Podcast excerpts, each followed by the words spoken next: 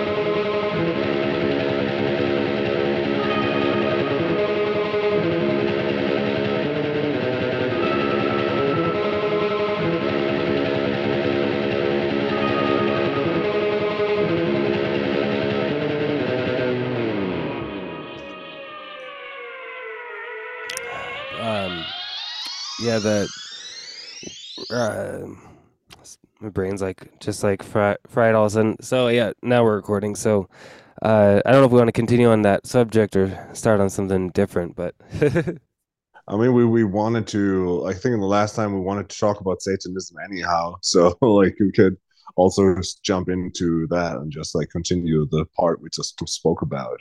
cool. Yeah, well, yeah. We, Ralph and I were uh, talking. I hadn't gotten around recording it. And I was like, oh, that's a good good thing. But we're talking about um bands who, you know, kind of like do the you know how you described it as like they try to be all evil on stage and then they're like uh um getting off stage and uh wearing their Bermuda trunks and Yeah, partying yeah. to Judas Priest and stuff. It, and the difference between the guys like that and say a band like I don't know, like Watain, like you mentioned, where they're one hundred percent about what they're they're saying they're about. You know? Yeah, I mean they they listen to Judas Priest too, and they also love like the classics, and they they I they're like backstage, they listen to that shit too, but like they they actually like it's not like just a stage banter that they do. It's just like they have the rituals. They do rituals backstage, and I mean there are like a lot of drugs involved, and I think that's the topic where we came from. Um, but like they're extreme in their way, and they love extreme music, and of course they're not always running around in corpse paint but they're not like running around backstage and have like short shorts on and Nike high tops and like party down with brewskis and shit like this. They're No. just like they they live black metal in a way that I I don't know like that that's kind of the thing that got me into black metal when I when I first started because it all seemed so so authentic in a way, you know? Like uh especially like when the churches burned and and all that shit went down on Euronymous murder I'm like these these guys they don't fuck around, you know. And by that time I was like, okay, death metal they death metal was popular, and these guys all like look grim on the back of the covers of their albums. But then they had like interviews at Headbangers Ball, and they were all super nice. The only guy that was like kind of intimidating was David Vincent back then Yeah. and um I just spoke to to Mike about it uh, when when he was here for the Unholy Passion Fest. uh, But that like bands like Incantation back then, they like they like up the ante with with the way they act and the way they portray death metal. And they're not like not these party dudes. And that's what I loved about that kind of stuff that what got me hooked into black metal. Yeah. Yeah, I agree. Like, I think when you look at the, the bands in the '90s, like I could totally under understand like the reaction you know like the black metal reaction against like you know this kind of like party time type of death metal thing that's going on, or you know like even Yeah. like death. Like you can tell that that Chuck Schnell, uh, uh, like annoyed them, like wearing his pink shirts and talking about being life metal and stuff. Yeah. And uh, uh, but you had a band like yeah, like Incantation, Morbid Angel, who I think were like present. I mean, those bands are have always been like the most important death metal bands for for black metal fans. I think you know, Yes. Yeah. like they're they're my favorite death metal bands as well. My for myself, and uh, Mm. it's like uh, you know that's why I feel like there's always been a real crossover between the Incantation and Morbid Angel and black metal guys because it's like they also are very uh, intense about what they're doing, and uh, you know, like you watch a lot of those old Morbid Angel videos, and they look like they they meet it, but then you watch them like uh, off stage, and you hear the stories about them, like they were very serious, like intense guys. y- You know what I mean? Like they were not fucking Yeah. around. You know? Yeah, I think yeah, it's also I think Glenn Benton, for example, of Deicide he was like also he was a, a nut job, man. I mean, Yeah. he's a, like he's a redneck nut job, but like he he took this shit serious that he like he talks about. And I mean, if you look at the the whole development of like death metal becoming the most popular extreme metal, um, like in the recent years, which was kind of obvious that it would happen. Um, you have like I think the most popular or successful of all those bands is Blood Incantation now. And they what they do, they execute it perfectly. I mean, they they worship like they worship Morbid Angel and Immolation, all these bands, and they're like super good at what they do. And they look all metal, but they're like party dudes, you know. They Yeah. they they they riot after the show with like beer and, and shrooms and shit like this. Yeah, But I then know some of those guys. yeah, and they're they're cool. I mean, they're super nice, and I'm into Wayfarer too. And but I'm then not- it's like, I'm not a fan of Blood Incantation myself, so yeah. But then, like you know, the guy, the, the drummer that was also in in in Wayfarer, he did this black metal record last year. Um, yeah, the Storm I- Keep. Yeah, right. And then that then he has like pictures in the snow with like with his with the cloak on and the sword. I'm like, you know, like in your one band you wear cowboy hats and and you have like a western atmosphere. The next one is spaced out death metal where you have like sleeveless shirts and and belt buckles. The next one you wear a cape. This is kind of like dancing on all parties. I mean, Yeah. dude, if, if he loves all that shit, good for him. But then again, it's like if to me, like the peak when it came to this uh to this uh re- reformation of a death metal trend where now every band tries to sound like the autopsy demo um is like before all of this these bands even started there was grave miasma and dead Yeah. congregation Those and these best. bands yeah they're like the real deal yeah Yeah, like Grave Miasma, Lucifer, you know, like yeah yeah, that, I, that's what I like when it comes to like the modern death metal. That's what I like. I like those kind of bands that bring in a little bit of like incantation and death doom and yeah you know like it sounds evil and and they're they're serious about what they're talking about or you know I felt like you also had uh the the very first of these bands where I felt like death metal kind of came back was Necros Christos and uh oh yeah yeah yeah yeah and uh, Yeah, Teitanblood is also like next level evil shit, and they're like all these bands. They happen in the black metal scene as well. So you have they will play like underground black metal festivals where they are clearly not a black metal band, but they have the same tropes. You know, the Yeah. ritualistic aspect, and then you have like all these modern bands that start out, and of course, like so, like, it's kind of like with the newer black metal bands that go like okay, first off, we have to figure out our squiggly logo. Then we have to get some chandeliers from our grandma and some candles. Uh, do anyone have have corpses at home? Oh yeah, we need corpses. Oh, blood. We need blood. You know, like they have like a checklist of what they do Yeah. before they even write their first riff, and are like really like trying to work out what they want to be uh, sonically. And that's like i don't know like i feel always feel kind of like a dick to to judge bands that i don't know. But like with some of these american death metal bands that are super popular now you look at like i'll watch a lot of live videos because most of these bands don't tour here. And then it's just like i don't i don't buy it. I don't know like bands like mortiferum I don't know, man. Like they're good on record. I don't know, but they look like they look like Blood Incantation and all these guys. Then you have trash like Sanguisugabogg or however you pronounce their band.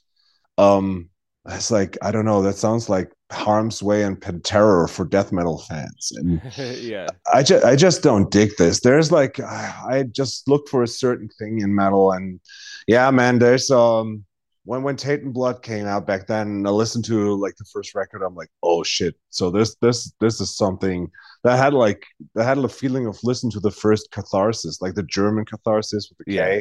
They had like the same nasty, violent, like no remorse kind of attitude, but just death metal. And of course, like Onward to Golgotha of Incantation came to mind. I'm like, okay, so here, here, here's like something I can back.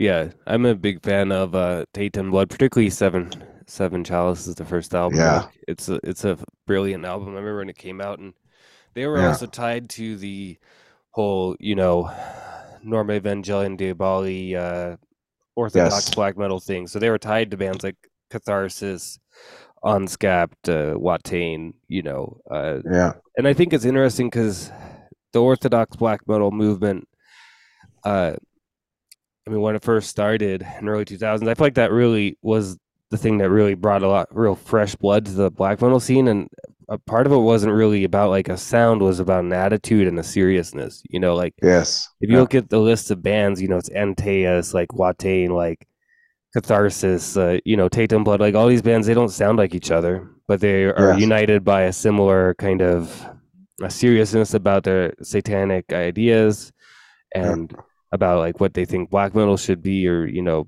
uh, and uh, I think it goes back to the original ideas of black metal, like as far as like you look at Euronymous, like he wasn't talking about a particular sound. He was talking about a, a vibe, a feeling. You know, like Yes. black. He he he designated black metal as being uh, a particular feeling, not necessarily. Uh, oh, it has to have like drum picked like riffs and stuff. You know, like you could have a lot of different types of sounds for black metal, but it had to have this evil, dark feeling. You know.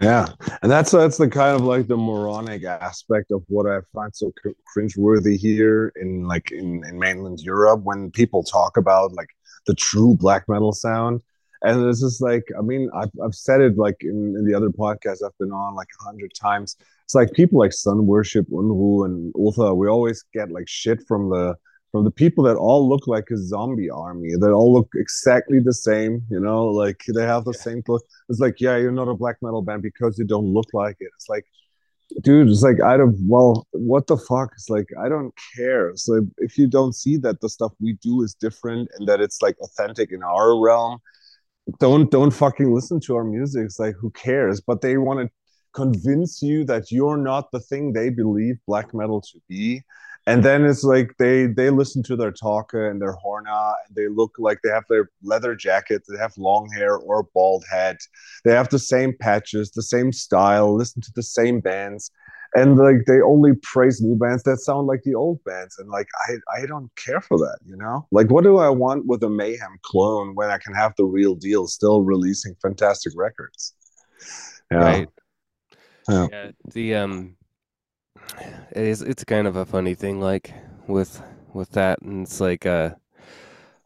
Uh, but I still prefer some dude like that to somebody who's like um completely putting on a complete like show. Like they're like, oh yeah, we're making black metal, but uh when I'm not making black metal, I'm a completely different person. You know what I mean? At Yeah. least, at least they, uh, you know, they have what they think black metal is, and they stand by it, and they they live in that. I don't necessarily, I don't agree with being like, I don't know, like, uh, what's the word? Uh, I'm trying to think. Um, I yeah, I get kind of annoyed with those kind of guys too, just because they're like the kind of guys who will like go out of the way to like just be assholes to every to other people. You know what I mean? I don't, I don't like that. Like, I like don't I like I like the conviction of some of these cats. You know, like I'm I'm an ignorant bastard when it comes to horror movies and to my kind of music I listen to.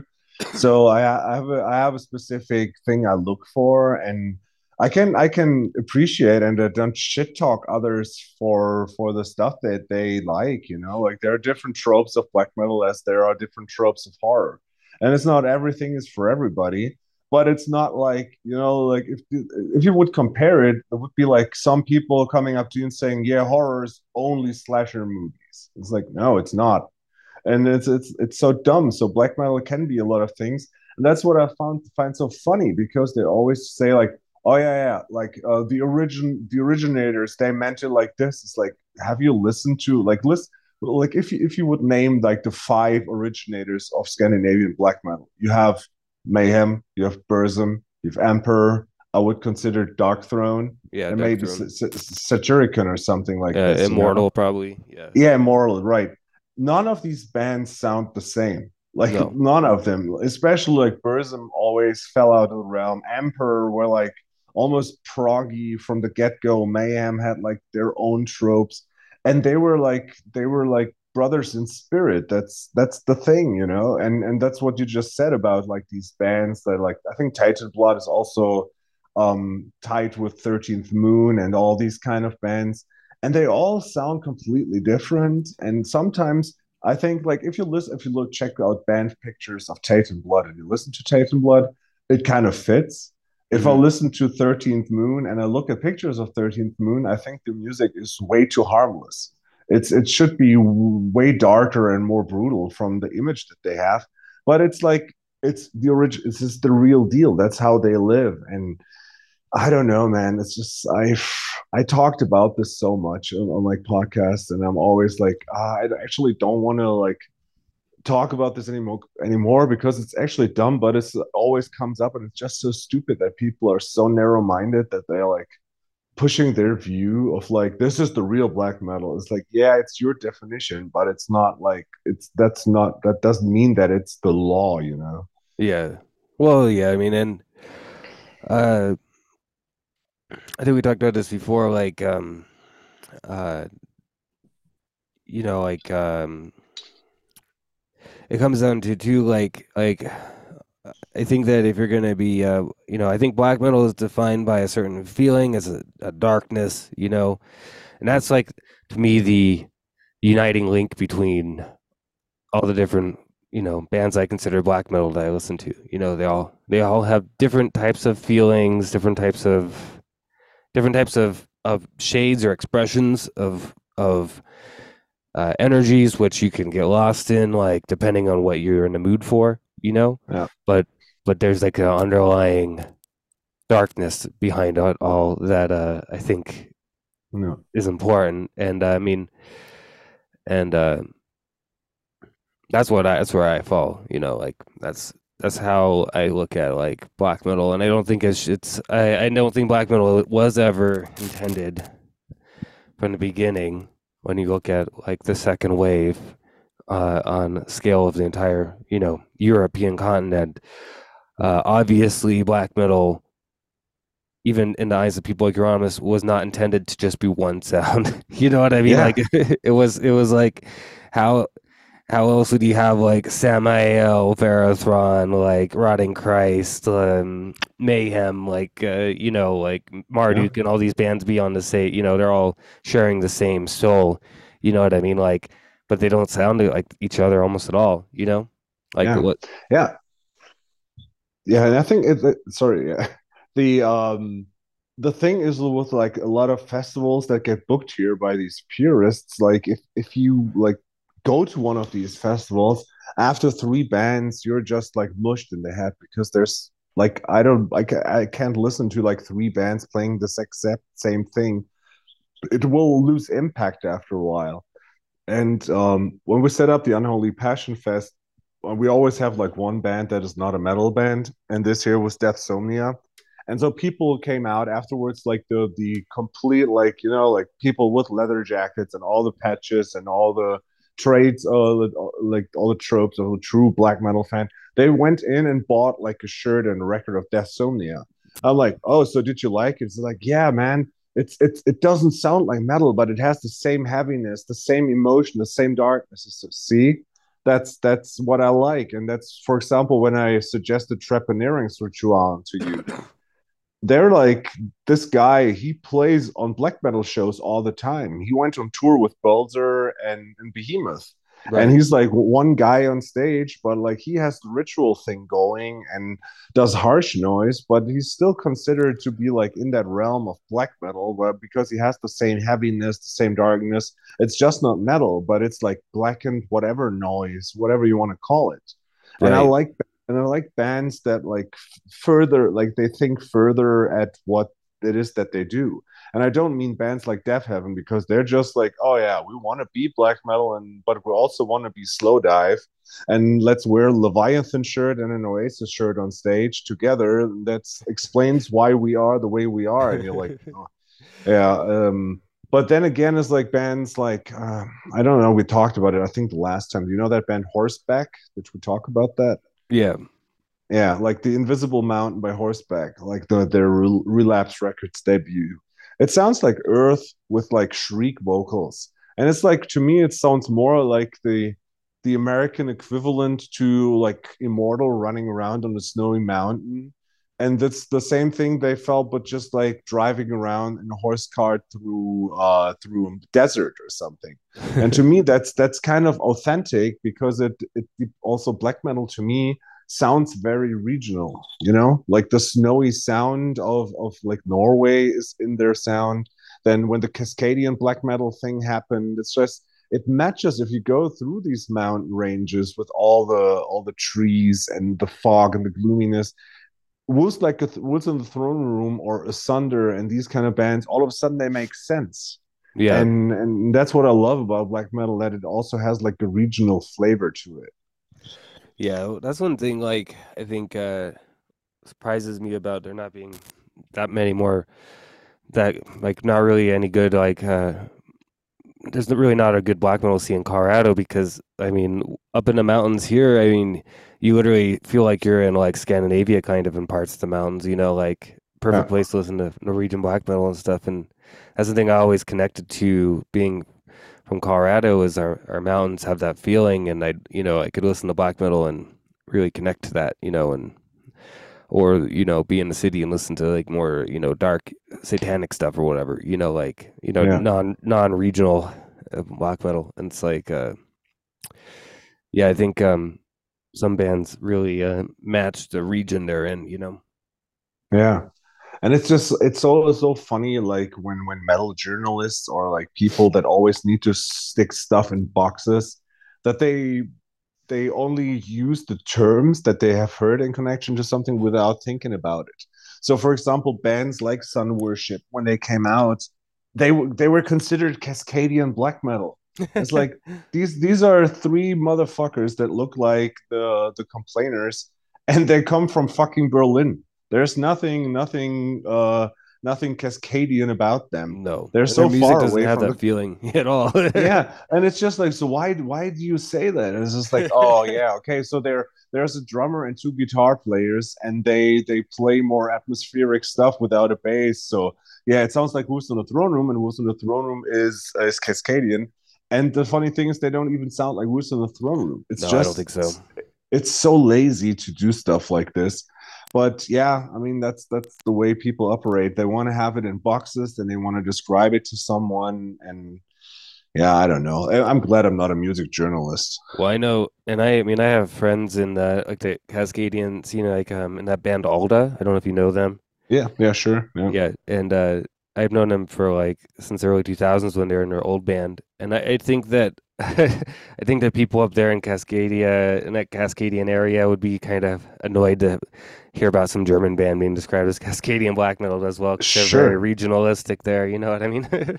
Yeah, we tour like uh, when we toured with um with Bonham um a few years back. It was the same time that uh La Kefale and um, Fauna toured together. Oh yeah, and um and fauna is also here. I think they're also from from tacoma or something but i think they're yeah, they're, they're also tied with with um with a lot of these cascadian bands. So they they did their weird ass shtick that they have with the costumes and everything. Yeah. It's like this like Um, weird shamanic thing that they do. Yeah, yeah it de- depends on the record that they play and like with the with i think they played the hunt or something where they had uh it almost looked like chicken costumes sometimes. It was well a lot of people gave them shit because it looked so weird. But then again you you look at it and you're like oh I, they have an idea. And that what they do is like it's like the real deal. And then we hung out with them and talked to them. And then they showed us pictures of the shows they they usually play. And they showed us pictures from like the shows in the forest that they did on Yeah. some clearings.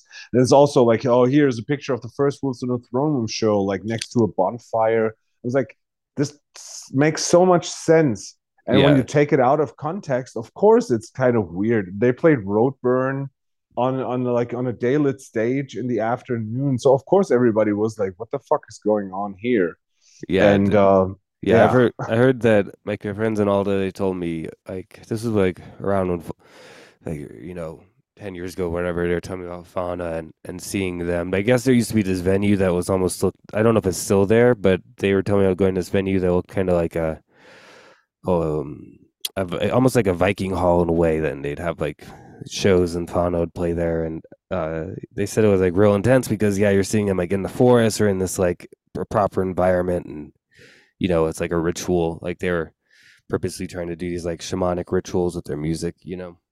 yeah But yeah, I think out of context, it would be kind of kind of weird. You know, like you need Yeah. to see those bands like um like I've there you know there's a one band from here that's called Velnias. Um uh-huh. yeah i know them yeah yeah, and I, I saw them at the Gathering of Shadows, which is like this festival that um Kyle from from you know Nightbringer and Akhlys um and his other friend um used to put on up in the mountains here in Colorado, and uh Velnias were playing, and they were like real cool, like in the forest, like was perfect for their music. You know what I mean? yeah but seeing absolutely seeing them Yeah. like, and then later on, I saw them open for Agalloch and uh, just like in a normal venue, and it wasn't quite as uh, quite as good as seeing them in the forest, you know. Yeah, there's um there this there was a there used to be a festival in the States. I don't know where it exactly was. I think it was Stella Stella Natura or something. I don't know. I have to look it up, man. It was the there was the guy from Looks it Lux Interna, like this folk band, Yeah, and he set it up, and it was like in in, in the in the forest, and um yeah. I and I remember, yeah, I think in- they had, yeah, sorry. I was like, I think it was in California, in the mountains up there, uh, Yeah. northern California. Yeah, Yeah, it make would make sense like from the labels and and everything that were involved. And I remember that like I I mean I'm still obsessed with Ash Borer. They're like one of my favorite black metal bands from the States ever. And they they played there. So like I saw videos of them playing there in like on that on that dark stage in the middle of the forest. I'm like, that's perfect. And then they had like a lot of like these neo folk bands. And of course there were some sketchy bands on there but like america is different. Like they would play the festivals here. But it makes sense like to have like bands like this like the folk bands then play in the afternoon just like offside of the stage just in between the wood in the, the in between the trees. And you have like uh, i think it's also like fell voices and these kind of bands play. Ludicra and it makes so much sense. And now they have the festival and i think it's in wyoming the fire in the mountains thing. Yeah, and um i mean looking at this it looks fantastic. And and and they had like Wolves in the Throne Room headline and they had like bands like enslaved come there which all makes sense. But then they had um obsequiae played there in broad daylight. And that to me like from the videos i saw it didn't work at all like to me this kind of these these bands should play like in these old catacombs. Yeah, and and then they had ruins of Beverast play like in daylight. And ruins of Beverast is some of the darkest music that germany has ever produced. And like seeing them in the afternoon. The cool thing about that show is that a storm came up while they were playing. So like if you watch the live videos on youtube you can see like dark clouds like coming up at behind the mountains which is like that's kind of cool yeah. but yeah, I mean, this is I I just I just that's why I love black metal so much because it lives off of the atmosphere and that's why you have to see it in a in a certain setting. And I was like when when Mike said he will fly out to to come to Unholy Passion because he wants to see Ultha, I'm like, I'm glad you will be at that show because it, it's the most perfect setting that we can have as a band and I think he like he was like pretty impressed by the way it looked and everything it felt and that's the cool thing about black metal that people still give a shit about like the aesthetics and the overall feeling that a show has to evoke Yeah, yeah. A band like Obse- Obsequiae,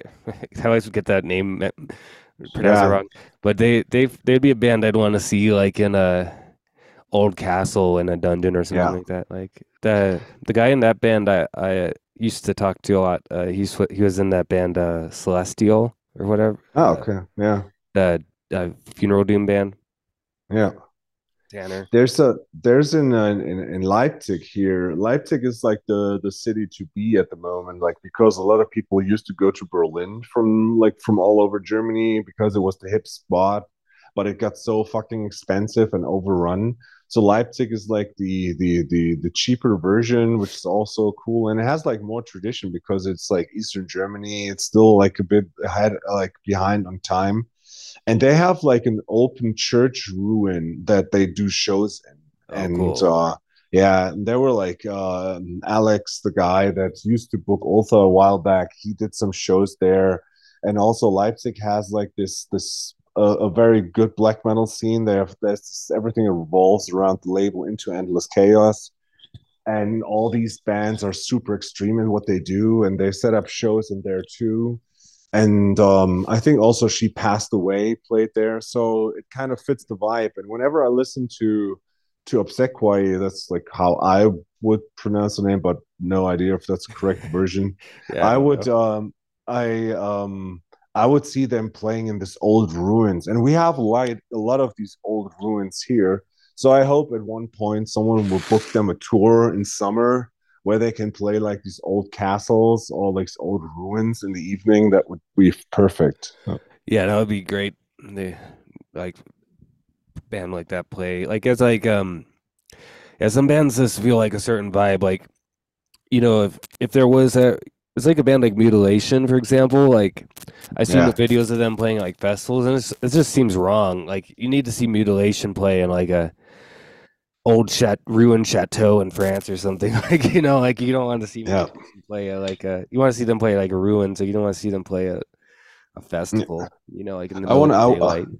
I want to see them uh, like in the basement of the Blair Witch House, kind Yeah. of like yes, something like this, something completely fucked up. Yeah, Yeah, you know, I just that's my problem. The thing about some of the festival stuff, like I've never been a real big on festivals myself. I know there's like some cool ones, you know, there's cool ones there that you got in Germany and and Europe that are in cool venues and stuff. But like, say like the traditional, you know, outdoor festival type of thing where bands are playing in the middle of sunlight, like Wacken or something.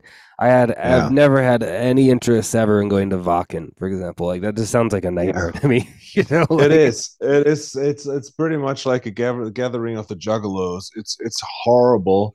I mean, there are various stages and shit, but it's like it's it's like one of the biggest festivals that it that it is out there, and it's it's I don't know. Like I haven't been there, and I have no like ever interest in going there. But like Ultha played uh, with Full Force, which is like the second second biggest German metal festival Yeah. and it's it's set in like in like an old industrial park so you have these gigantic uh cranes and and and like uh shovel wheels that they used to dig coal from the ground and um so they do shows there and we got asked to play and it's like yeah we have two slots you can choose from. We're like okay so what slots do you have? Yeah, the other one would be um at, at, at three in the morning in a tent. And we're like uh okay. So what's the other option?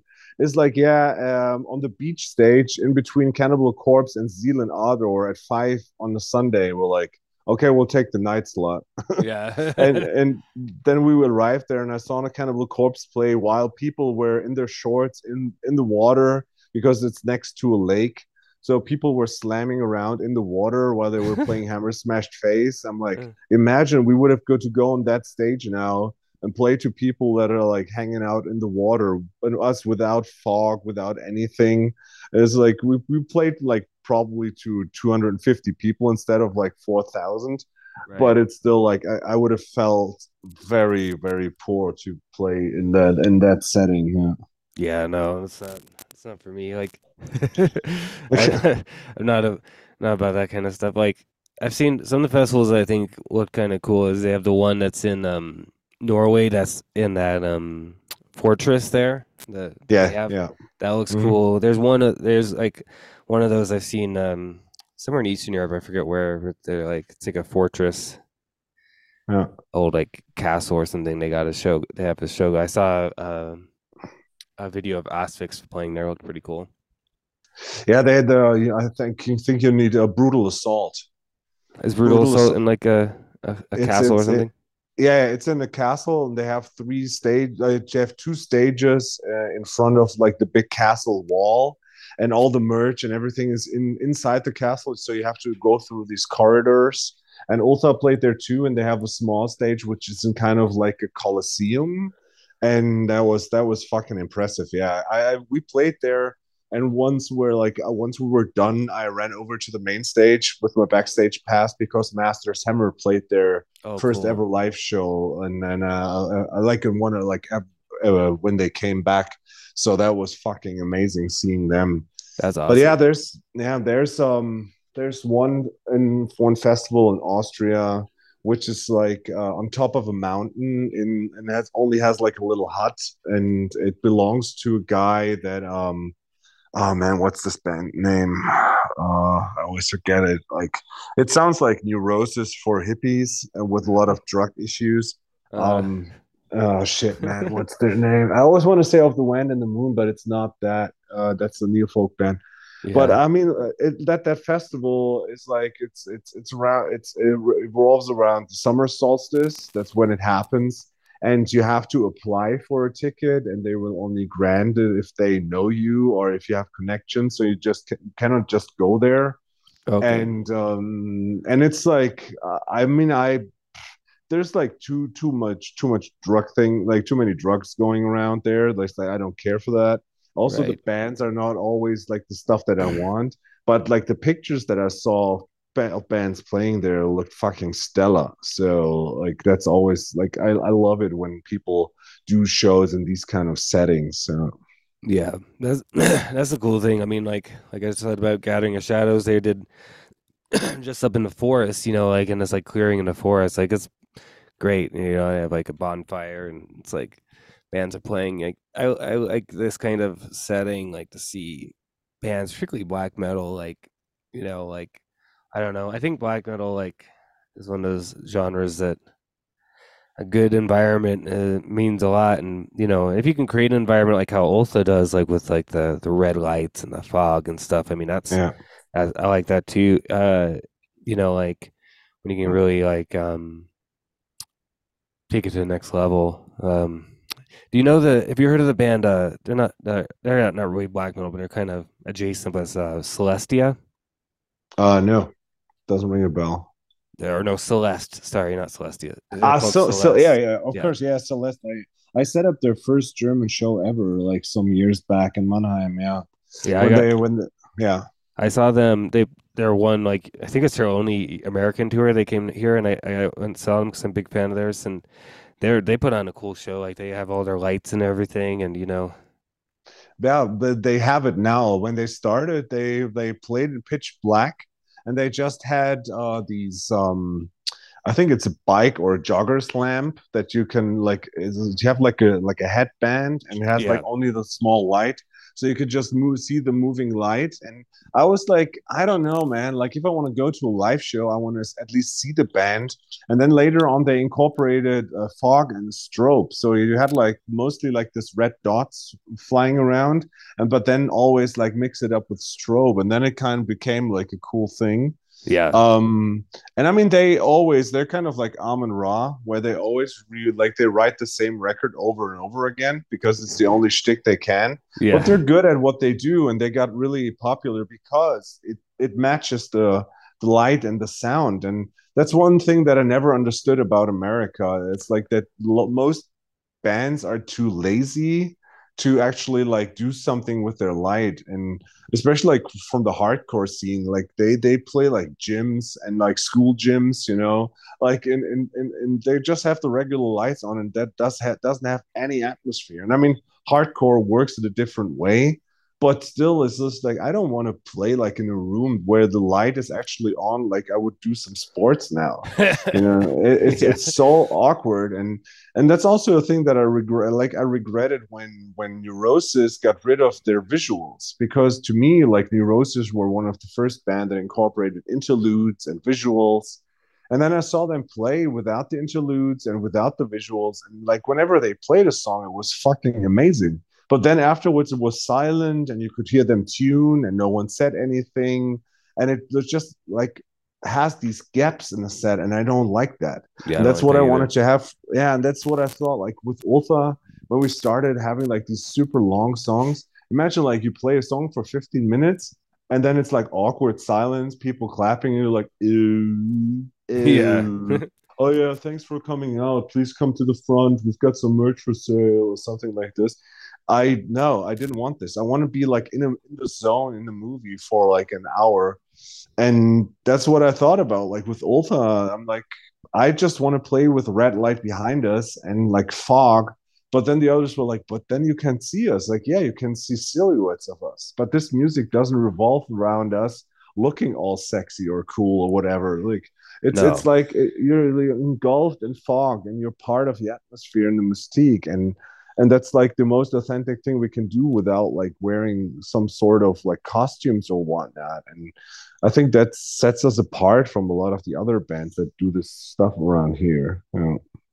Yeah, I think it's cool, like the um to do these types of things, and and in this day and age, I mean, uh, it's not that expensive to buy, you know, LED light setup and stuff like that. Like, there's really no excuse for not taking control of your of your lighting situation. Like, I know that whenever I get my project up and running, we actually play live shows. I'm going to definitely invest in like some some lights and fog and shit. Just uh, cause I have a I have a vision of like what I want, like white lights and kind of this kind of vibe that's kind of Mhm. inspired by uh David Bowie's like Station to Station tour. I want to like Mhm.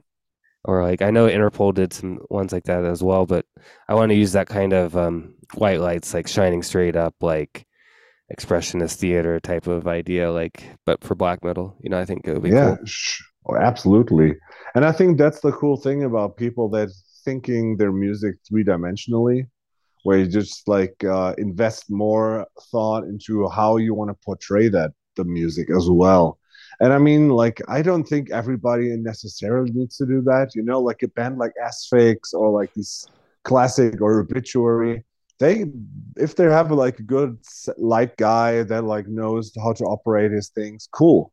I am just allergic to people like the light people are sometimes a bit too overzealous and like they they go all nuts in parts where you think like it doesn't make any sense Yeah. and uh and it's just like it's just too much sometimes Uh, uh, and uh yeah yeah, I agree. I'll tell you one of the best um, shows I've ever seen when it comes to like the lights and the fog and the way that it the atmosphere was. Um, I saw Chelsea Wolfe tour for uh, Hiss Spun. yeah and the way that she had her um the the lights and like the the fog was cool because it was it was they had it somehow where it was just coming up behind the drummer and it Mhm. was like they had like this kind of thing that looked like almost like a black sun behind up above the drummer and it was like they'd have the lights behind him so it was like this looked like there's this moving like curtain of fog behind the band that's and, uh, nice yeah and they had the like really cool lights and they were like perfectly like aligned to the music and stuff like that like it was really impressive like it really was like one of those times where the lights and what they were doing with it like felt very immersive like it was immersive into the music like perfect Yeah. for the music you know Yeah, and that's like the uh the Church of Ra guys. They have their own light technician and their own sound guy. So he does all the bands. So he does uh, um, Amon Ra, Wiegedood, Oathbreaker, all these bands. So everybody knows like they can rely on that they know whoever does the light now for them, he knows the vision of what they want. And even the even though that Amenra is always writing the same riff and the same song, it's live it's so fucking impressive because it's massive and you've got the the projector and the fog and it's so well well balanced that like it's always like making my jaw drop when i see them live. Even though i'm not particularly listening to them a lot like at home but like live it's always like it's not i, I don't want to call it fun but it's just like it's impressive and it sucks you in yeah. Yeah i think it's important and uh, i Mm. think it goes back to what started off like like bands being for real about what they're doing in a way like they have a vision that's what impresses Yes. me when i that's, you know i see like say chelsea wolfe she has a vision of what she wants and it shows Yes. up in every aspect of her of her artistic expression be it like the the the you know the the artwork the way the live show is you know everything and you know and it it's like um like Watain for example like they have that same thing. I mean they're fucking they have a vision of what they want and they create this energy and atmosphere when they're playing because they're for real about what they're doing you know? They're Yes. Yeah, and that's it's it's again now that's not even three dimensional, that's four dimensional because to them it's also the spiritual backdrop to what they do. yeah I mean? Chelsea Chelsea Wolfe kind of has like the esoteric, almost I don't know if you could consider it Satanist, but like occult definitely like backdrop to what she does. And I mean King Dude had that, but like for King Dude it always fain, felt kind of phony as well. yeah i think it's Um, phony yeah. um but like Watain, like if if you like talk about satanic black metal like they're they're the real deal like i don't i don't give a shit about nergal and behemoth like he's he's a showster and i don't know if he has any like actual satanic beliefs or what kind of like satanic flow he's on. But Yeah. like Watain, they're like the real deal. And i we had like a guy who who used to be used to be a friend of Ulthas. And like after a while he for like other reasons he decided that we suck and he hates us now and he was borderline and now he's dead. Um Oh, but he but he always um he always complained like yeah like when when he started to hate us it was like yeah uh uh, Ultha is not a real black metal band because it's not about Satan, and black metal needs to be about Satan. I'm like, wow, this is the most retarded thing you could have said, you know, like to insult us. yeah. Be- because I don't think that like I'm not not even the first wave, like not even the second wave was like straight up satanic. They were like No. more pagan, and you had like some satanic bands, but um I mean, would you would you like like in his mathematics is like okay, so what do you think? Like the first three Marduk records are like black metal, and then they're not black metal because they sing about war. It's uh, I don't. Yeah, this is it's so a- dumb. It's ridiculous. Yeah, the the uh because I mean I definitely satanic black metal is definitely a spectrum black metal, but I think to be honest, like if you look at old uh a lot of the bands that in the nineties and stuff, like some of them were serious, right? But I think that to me, like um if you're gonna make satanic or occult black metal, it needs to be for real because that's what you believe, you know, and that's what you Yes. that's like your spiritual expression. You know what I mean? Like, um, I think like at, particularly at this point because there, there is a place for the kind of like horror movie satan satanic black metal, but I feel like that's that's been done. Like that's the eighties, nineties. Black Yeah. metal stuff was very much just horror movie satanic Satanism. You know what I mean? Like at this point, Yeah. there's no excuse to be making that unless you're, I guess, wanting to tribute that. You know, if you're wanting to make like '80s black thrash that's horror movie lyrics or something, that's okay, I guess. But don't pretend like it's for real. You know what I mean? Like, Yeah. Yeah. because at this point, you have bands like Watain and and um, other bands that are for real about what they're doing, and they believe in it. Um, you know, they're putting their spiritual beliefs into their their lyrics and their music and everything. You know what I mean? yeah. And then then when they say like it's a life ritual, it doesn't apply to being like a phony goofball trick show. You know, like Yeah. it, it's like so many bands consider like in black metal, it's so cringy. I don't know. It's just like when people like this, oh yeah, we're going to play a ritual tonight. It's like, oh dude, you don't say you play a ritual. Like what the fuck? And it's just like, you know, like so like what what do we need? And the Trepaneringsritualen guy, like he like he lives in Berlin and I had a chat with him and he's just like, no man, it's just like that's the that's the way I feel about how this whole thing is and like in my spiritual point of view and this is like the bleakest thing and and like the it's true like he said like the devil is one aspect of life he's more into that realm of like the Holy Terror Church that integrity is also like quoting with uh you know like that Satan and God are kind of the same thing.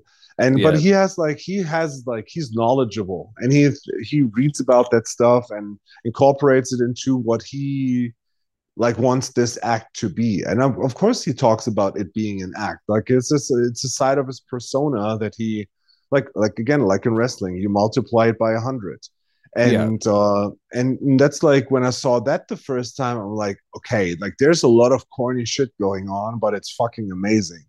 And with some black metal bands you're like there's like oh god. I mean for example batushka. I, yeah that festival i spoke about when we played at three in the morning the band before us was Carach Angren which was terrible. And the mm-hmm. band before that was like one of the two incarcerations of uh incarnations of um of batushka. And like when we we hung out backstage, and they had like three trucks just with like their their uh, wooden church replicas that they set up on stage, and we're like, okay, wow, so this is a lot of stuff they set up. And then it's just like, oh, I'm wondering where the band is. And then the guys that set up the stage, you know, like short blonde hair, light blue Lacoste polo shirt, white shorts, white vans. They went backstage and just put the cloak on, and then they were the band. We're like, ah, okay, I see. yeah. It's so like it's like a show.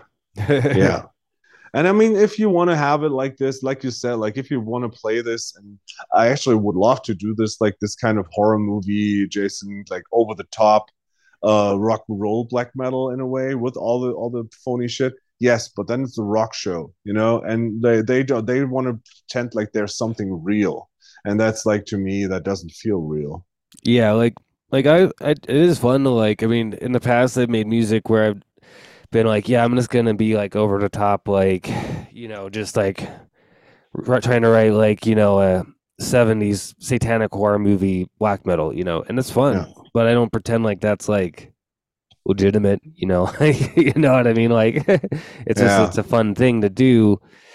Uh, you know, and and sometimes you can you, if if you are genuinely into these kind of spiritual occult things, you can you can uh infuse that in whatever. You know, you can make a goofy satanic horror thing and have some real stuff in there as well. But you, at the same time, it's not the same as like making like uh, black metal that's like, uh, you know, spiritually like um, centered. You know, like.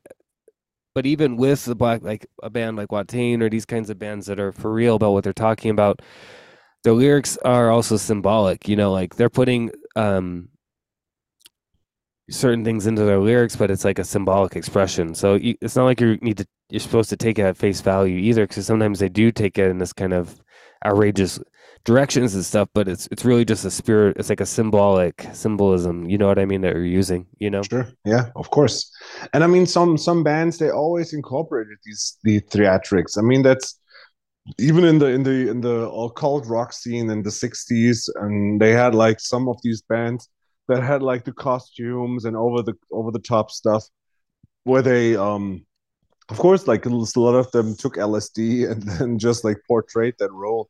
But I'm like totally, I'm totally obsessing about like the bands like Death SS, Mortuary Drape, um, Mighty Sphincter, that all have like a different sound, but they have like this almost cartoonesque 80s, you know, or late 70s, early 80s graphic horror in a way going on. And I could see myself doing this because I'm the guy, like I, I always like I'm I look on stage the way I look at work, the way I look on the street. And that's the that's the thing like with all of Ultha, there's no costumes whatsoever. But I know if I if I would do a band like this, I would like to I would write the most silly lyrics and would like also have like fake blood and like pain or shit. But I would do it like in a, in a way that everybody sees like, oh no, this is like this is fun. This is so supposed to be like over the top black fun. And uh yeah, and then not like, oh yeah, this is the real deal. Look at us now. Now we're like this or that. Ah nah. yeah, I think um I think there's there's a, there's a difference there, and uh, I mean, of course, like within Satan, say satanic black metal and sa- Satanism as a whole, I mean, you got a lot of different strains of it going on. You Yeah. know what I mean? Like different types of ideas, like, and that that that's an interesting thing too, is because you know you have one spectrum of it, which is like I think more tied to the uh, uh, old school, like kind of juvenile, um, uh, you know, early '90s black metal idea of Satan, where it's like, oh yeah, he's like this like anti, he wants to create terror and spread Yeah. disease. You know, it's like all this kinds of stuff, right? Like you have this idea, which is has a has a genuine quality too, because it's like Satan as a destructive force. But then you can also look at Satanism as like a, you know, the kind of romantic um anti-hero or whatever you know the rebel angel you know what i mean like that like danzig looks at at Us- Yeah. satan as you know like uh and both things are correct in a way in my opinion so and but they're just different expressions and you can uh there's different ways of expressing that in the music as well you know? Yeah, and that's the cool thing about Satanism that like um when you when you dig into that and I mean I I wrote one of my my my master's theses at uh, when I studied I wrote about the evil uh, as like evil in general and as with the example of Satanism as like a, a, a docking point for for the for young adults. That was kind of like the idea. What I would like because we need to like you study to be a teacher and you need to do like a thesis about some related topic to teaching. And i'm like i don't want to do like some pedagogic shit. I don't want to like how to incorporate foreign language into like uh, the chemistry lessons or whatever. I didn't care for that shit so i studied philosophy and and i thought like okay so you can have like social uh, social studies and and philosophy mixed you know like with okay so is satanism a threat for for youth and teenagers in, in and how is that? So i had to dig into like the basics and i mean i knew a bit of stuff but then i was like okay so there's gnostic satanism and there's this strain and that strain and so it was super interesting to find out about this and now when i i mean the stuff i i actually do like a lesson on satanism in school in 10th grade where the kids are like 14 to 16 and i have like mostly in philosophy i have mostly like muslim kids or uh, um, uh, atheists and Mhm. they're like especially like the muslims they're super scared to talk about satan because Right. they're so they're so like they they got raised with the image of satan is the evil. And they always have the picture of the goat you know? Like there's a monster sitting underneath us somewhere on a throne of blood or something. That's their vision. And um and they're always like so yeah when when we talk about religion and we always do like the three monotheistic religions then we do hinduism and buddhism. And then it's like always the questions coming. It's like so what are you? I'm like yeah i would consider myself an atheist with like tendencies to satanism and then they're all like shocked. It's like oh no our teacher is a satanist. They're like wait wait wait. Let me explain. So and here's maybe like that's my take on satanism because i'm i'm really not a spiritual person per se like in the vein that i really like i mean you are really educated when it comes to this. I you can hear it in the podcast you do the way that you conduct yourself you know a lot of that stuff and it's a part of your life and to me this pretty much isn't really that much but the aspect that i liked about the satanism that i mean is like I always ask the kids, so what is the opposite of praying to a god? And it's like it's then like it's praying to Satan. It's like no, because then again you're praying to a higher entity, and to like and then I like the idea of like the the uh the egoistical kind of view that like the and like the antithesis to praying to a god is to pray to yourself that you are the highest entity Yeah. not not not some god. And then the kids are like oh wow this is interesting. I'm like yeah so this is this and then i can go into the into the fascist aspect of black metal that like some satanists then claim i'm better than others and i can i can say this because i'm i'm i'm my own god talk about egoistical views and shit like this and that's always really catchy but i have to be careful with that one point where i utter the words that i'm partially satanic partial satanist because that could cost me my job in the end. Right. Yeah. You have to be careful with that. Yeah. The. uh Yeah. I mean, in this day and age, it's still like um. It's still like um, to be a Satanist uh, outright like is still something that can cause problems for people. You know what I mean? Like it's it's uh we're still in an age where that's uh, shocking to some people. You know what I mean? And Yeah. I think uh, I think that is the thing. Like I've always had that approach with, with uh, Satanism and even spirituality in the sense that uh, uh, I never really believed in the idea of like I don't know, like this kind of devil worship where you're worshiping the devil and you're like I am the servant of the devil and all this stuff. You know what I mean? I don't believe that. I believe that these like I mean, I do believe in these these forces, and I do think that they teach us and they lead us, but they want us to become like the whole purpose is is for us to become more, um, I guess, more powerful in ourselves. You know what I mean? Like we're not, Yep. we're not uh here to, you know. I think if you look at Satan, I mean, I mean, the last thing Satan wants in the world is people bowing to him, and you know what I mean, like Yeah. kneeling to him. Like that's not you're just prey at that point to to that kind of force. You know what I mean? Like you're not worth. you know, like person who has self worth and and develops the self.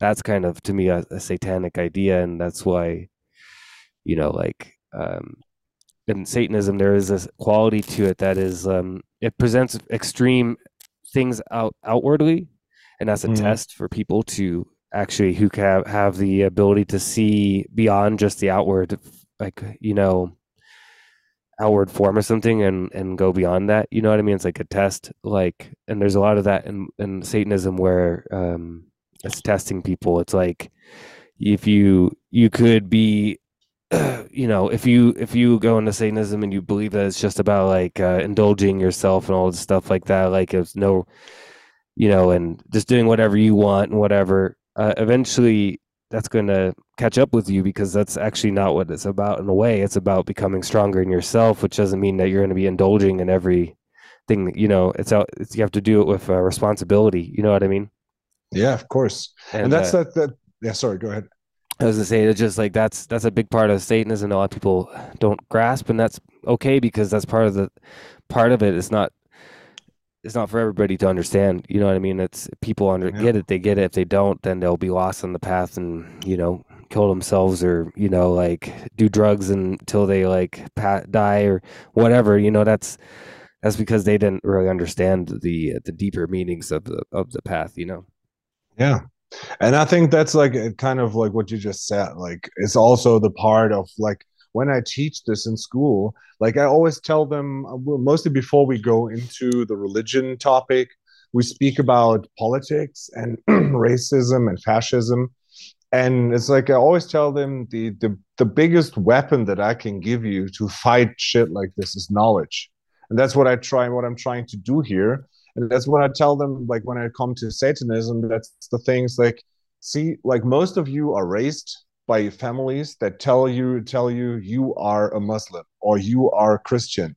And then you just conduct yourself in the way that is expected of you. And to me philosophy was always the idea of like questioning things and like making up your own mind. And that's the thing like the anti again like an antithesis with with like satanism is like if you're a christian you bow to a book that like people in the past have spoken about and people wrote it down. And then this is supposed to be your rule book. And like not not question it just like act the way that it is set in that book.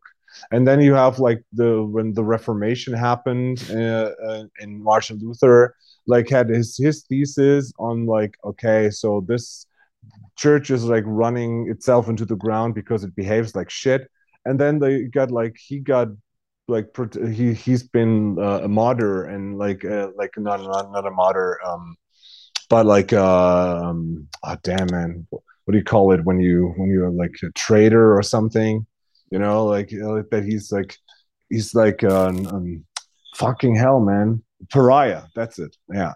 Yeah and he's um but he's actually like asking people to make up their own mind and that's like kind of what i always uh, like said like this is the true true satanist thing here is i don't take a book that my parents have or have not read and just live by the rules that their elders told them but to read the book yourself and make up your own mind and see like okay there are good ideas and there are man. I, I, read the bible and i read the quran and and there are good philosophical aspects for a better human life in there Mixed do i want this? like some other stuff too. Yeah yeah. But do i want this as my rule book that like this is these are all the rules i have to live by? Absolutely not. And no. this is like what i tell them as well is like you don't want to be considered Islam- islamists because the islamists they take the book and take stuff out of context or just read one page and don't read the next page.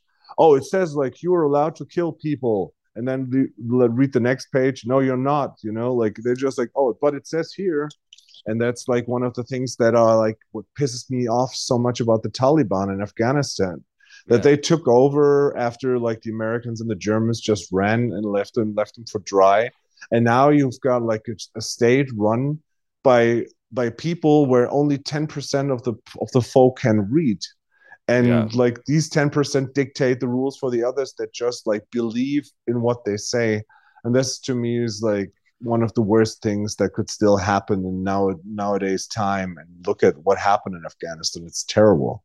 Yeah, I agree, and uh, particularly because, and then you also have the fact that the people themselves don't really, uh, obviously don't want to live that way, but they're being, you know, they're being like kind of, uh, for this this this this um intolerant ideas being forced upon them. I mean, it's kind of what happened on Iran as well. You know, it's like, yeah.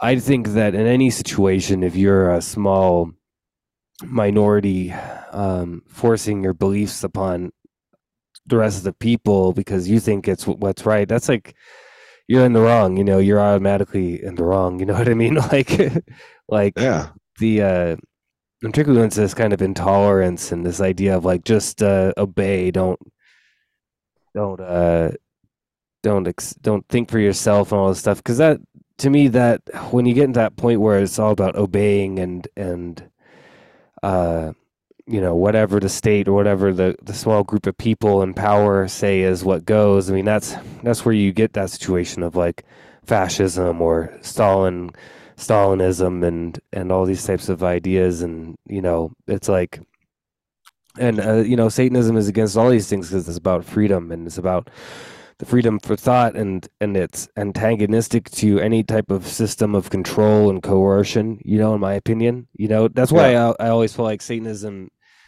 is is has nothing to do with fascism i always found it kind of strange when those things get combined together because i can see like some satanic groups sometimes use those kinds of things to kind of piss off the the pc kind of people you know what i mean but Yeah. it's almost it's more in the guise of being antagonistic but Yeah. in of itself, uh, Satanism has nothing to do with fascism because if it, it's very anti-fascist, it's against any type of, you know, c- coercion and control. You know what I mean? Yeah, I think I think it came like with the with the aspect of being like your own god, being your the own highest entity, which automatically makes you more important than others. And then you could just like find other people that are less.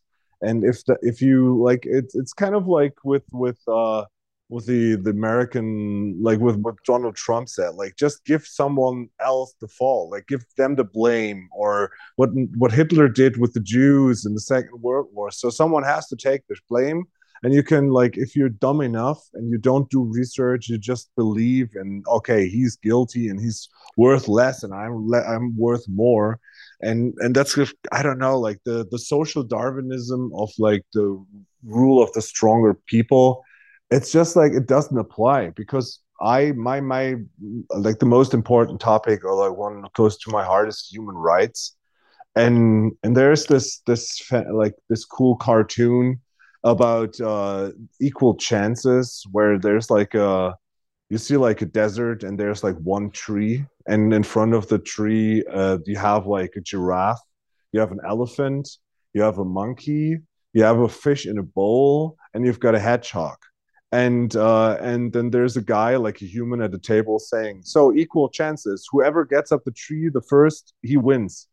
And it's just like that's the kind of like how the world is. Like it is it's not equal. We're not equals. And i think we should do everything to help each other to have like better chances for everybody. And whereas like these assholes that maybe take satanism in the wrong way and then construct their own narrative of like i'm better than you and that's that's why i'm uh, why i'm hating on you and you're less you, you're worth less whereas they are actually worthless you know Yeah, I think I think that people who do that are fall are fallen victim to a delusion that you know arises. You know, it's again one of those one of those tests of Satanism because the fact is is like you have to. It's not about like this kind of egoistic like I'm better than everybody because that's actually probably if you think that then you're probably uh, uh overcompensating. You know what I mean? Like Yeah, yeah. you people who actually uh are you know confident in themselves and a strong individual don't think that way. You know what i mean? Like Yeah, of And, course uh, yeah.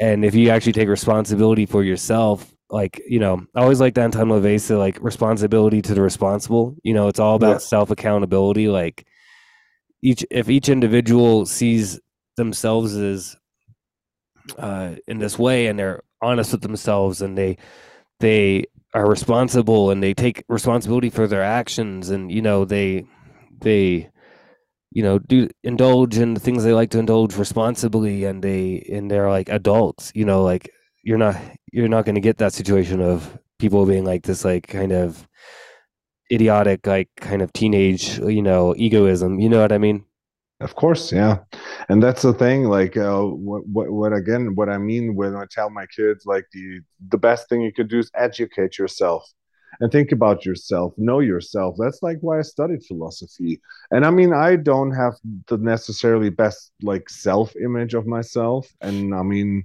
with all the years of depression and self doubt, but I always have like this this this inch of hope and and respect for myself. That's why I always said like even in the worst phase of my life, I've never been suicidal because, like, to me, that was never an option. It's just like to me, there's like a certain strength in continuing, even even though the struggles are hard.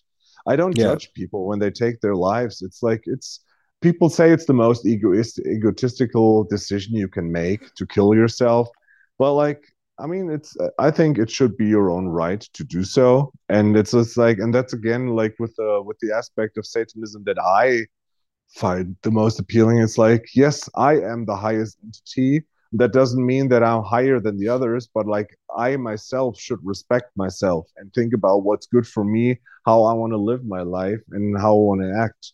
But then again i'm also mixed into with the with the human rights thing that i think you know like the the i don't know like what's the english word for this? Uh the um Ah, Gebilde. Uh, let, me just check that. I want to know. I want to have the right word for that, uh, because Kant always talks about um, dignity, right? Yeah.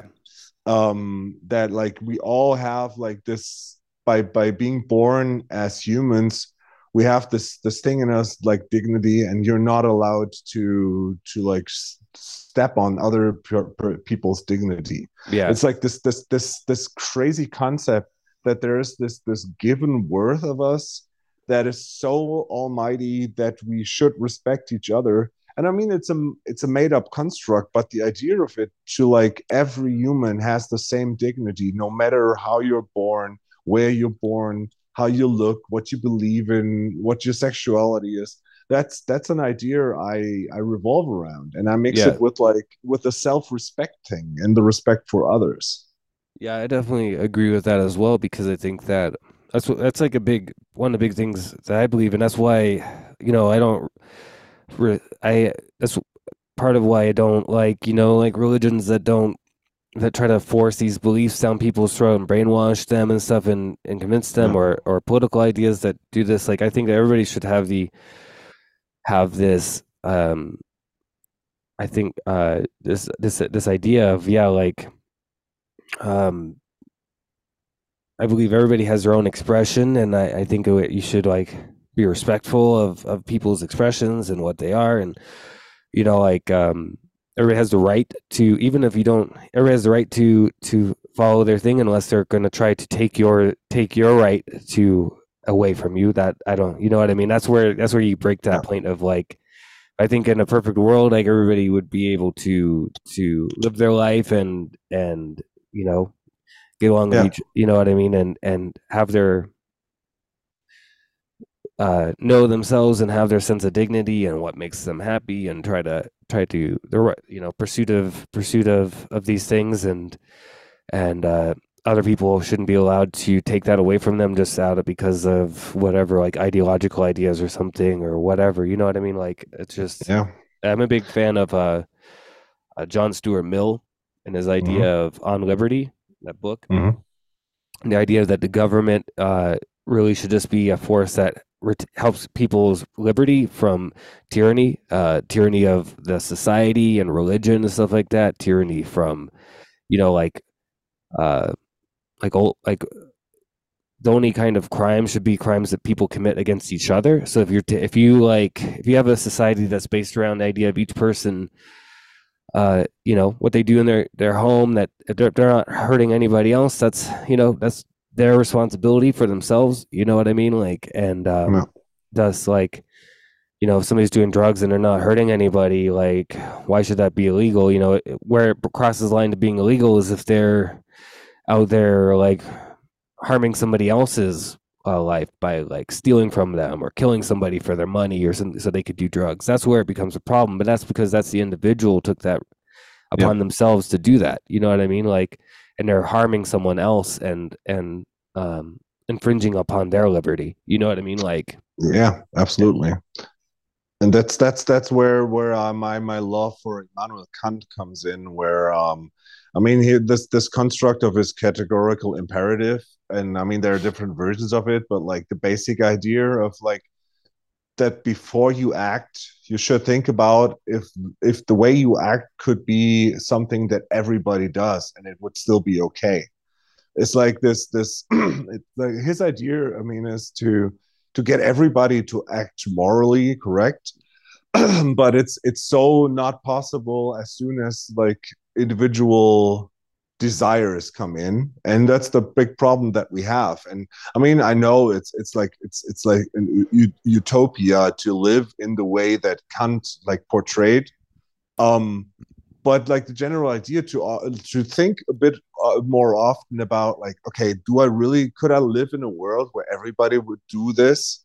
Like i think that helps me to keep grounded like with a lot of shit that i do like with grievances that i'm, I'm i tend to to like hold up grudges and then it's like i think like if everybody would keep grudges all the time we would live in an even more hateful world than we live now so I right. was thinking about like maybe I should start with myself and, and should let go of this thing, these things, and you know, like forgive more often, and and that's like kind of what helped me like make my life better. Like thinking about like the bigger picture, and that's what a lot of people don't do. And I mean, am I egotistical? Yes, absolutely. At some points in my life, I absolutely am but uh, I try to mostly think about like the bigger picture and like, do I harm others?